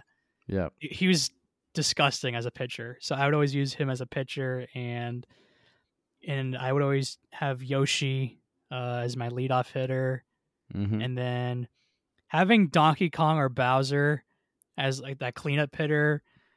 Uh, they don't they don't get a lot of contact, but when you get contact, oh, you're just shots. smashing it out of the park. Yeah, yeah, they're they're out of the park, and so it was good to have them in your lineup as well. And I can go on and on with the characters, and yeah, it's definitely uh-huh. definitely a fun game. I'm not very good at it. Anytime, anytime I come to your house and BMAC and I would play a lot, I think BMAC would beat me pretty much every time, but I still I still enjoyed it.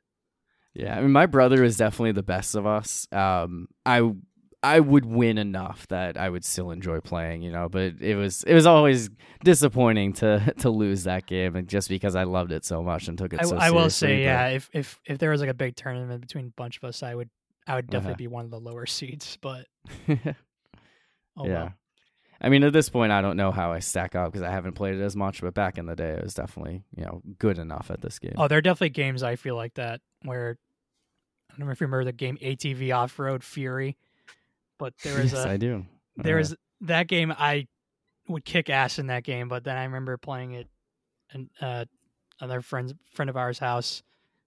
I, I always stink, and I'm like, man. I, in my heyday, though, I could, I could. uh-huh. that's so. That's another example of uh, like there are certain games where in your heyday, like, oh, I would have, I would have kicked ass, but now it's like, oh man, it's been so long since I played certain games that I don't know how I do now.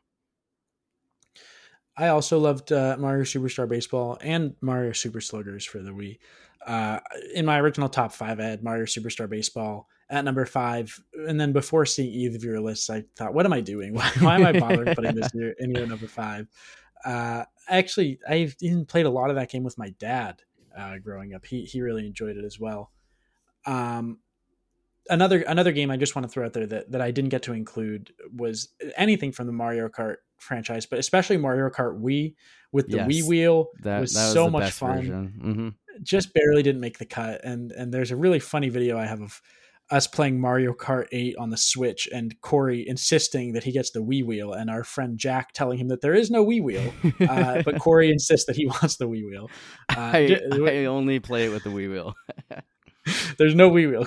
yeah, no, I get that. I um, so I would say that if I did a top five video games I wish I was better at, Mario Kart would be number one on the list, just in general. I never played Mario Kart a ton. Um, I was definitely expecting one of you to have it on your list. I know Brian initially had it on there. Every now and then, I'll have moments where I play someone who sucks and I do great, and other times I just I'm, you know, not even competitive. I might as well be one of the AIs in the race. Um, but yeah, I mean, I, I, think this is a fun list. I, I, was excited when I saw that was a possibility. Glad to go through this, and um, you know, I, I, I really want, like, now that I'm thinking about it, I really want to play uh, the the Mario Super Strikers Switch game again because I had so much fun one night playing it three months ago. I just haven't really thought about it a ton since then, but definitely even though I don't know that I'll be getting my own Switch at this point, I do still enjoy, you know, when I'm at someone else's house and, you know, throwing a party or whatever, just break it out and being able to play these games, uh, you know, just brings back nostalgia, even if it's a newer version or even just playing the old GameCube version. So, but that'll do it for this one. So, um, I guess real quickly, so Zdeno Chara, PK Subban, and Keith Yandle all announced their retirement on Tuesday. Uh, you know, Brian, I know you have uh, sentiments toward a couple of those, probably in various directions. I don't. I, yeah, obviously Chara. That that one hurts. End of an era makes me feel older. Uh, I mean, that, he's like 45. I know, so but it's... it's just like another guy that I watched that is now uh-huh. not playing anymore. It's just, it just the list is just gonna get longer and longer. But yeah, but yeah, yeah, definitely a great Bruin, one of my favorites. Uh, Stanley Cup champion. Wish it was a multiple time Stanley Cup champion, but still definitely uh one of the best uh, Bruins players, especially my lifetime, and true pro to the game, and definitely uh, a shame that that he's no longer in the league. But I mean, it was his time. He can't play anymore. He's too slow now, and who knows? Maybe there'll, there'll be a, a future coaching opportunity in Boston. I don't know. Maybe we'll see. Yeah. But uh, yeah, for PK Subban, I didn't hate him, but but yeah, but who's the guy on the Canadiens that you root against, and definitely one of their best players at the time, and uh, he had a good career as well. So yeah. Yeah, only 33 years old, so a little but he's been in the league since he's like 20. So right. he's he has some mileage on him at this point and I think that it's it's definitely been clear that he's not the same player he was, you know, in his heyday in Montreal and even in Nashville at the beginning there. I think mm-hmm. there's a good chance we're going to end up seeing him on TV in some kind of broadcasting role. He's definitely a big personality, so I'm sure that ESPN and TNT. Oh, I could, I can definitely see. He was doing in uh, post game analysis for I think for NHL Network. So. Yeah, I thought he was doing something. He was doing something so. or post game related, and he yeah he definitely shows some personality and knowledge. So I I can definitely see him excelling at that. Mm-hmm. Yeah. I just I feel old because I watched PK Subban in the minors, uh, in the Amer- in the AHL, the American Hockey. Oh, League. man. I saw him at the All Star game in 2010. Now he's retiring. Yeah. I guess I mean he's retiring early or you know Yeah, early yeah. early age. Um, I was a little thrown off by that, but yeah, I saw that. I saw the Chara, um, you know, retirement post, and then I saw on ESPN that Subban also retired. I was like, oh, they retired back to back. That was kind of interesting. Former Bruin and former Canadien. Um, and then Yandle also announces as well. I think he set the Ironman streak, but he was his time was up too. But yeah, just another one of those. Yeah, I feel old because you got guys that you watched grow up, uh, you know, play for so many years, leaving their their league. So Yeah, it, it it makes me feel old when when guys like that are like done, and then and then we draft our fantasy teams. Like more than half the guys are like younger than us now, which just Oh, makes me oh, feel I yeah. old. think about that. I know it's, it is crazy to think about. but that'll do it for this one. So Kenny, thanks for coming on. Uh, as a reminder, C Team Show. You can find Kenny on every week, new episode Yeah, talking about a strong. random topic. Yep. So. Uh, certainly expect to have you back on again at some point, uh, probably before the season ends. And uh, you know, Brian and I will keep going at it. Uh, you know, I don't know if it'll be every single week during the season, but we'll try to, you know, at least every other week, more often than not. So, for our guest host Kenny Cashman, my regular co-host Brian Wells, I'm Corey Novotny. Thanks, everyone.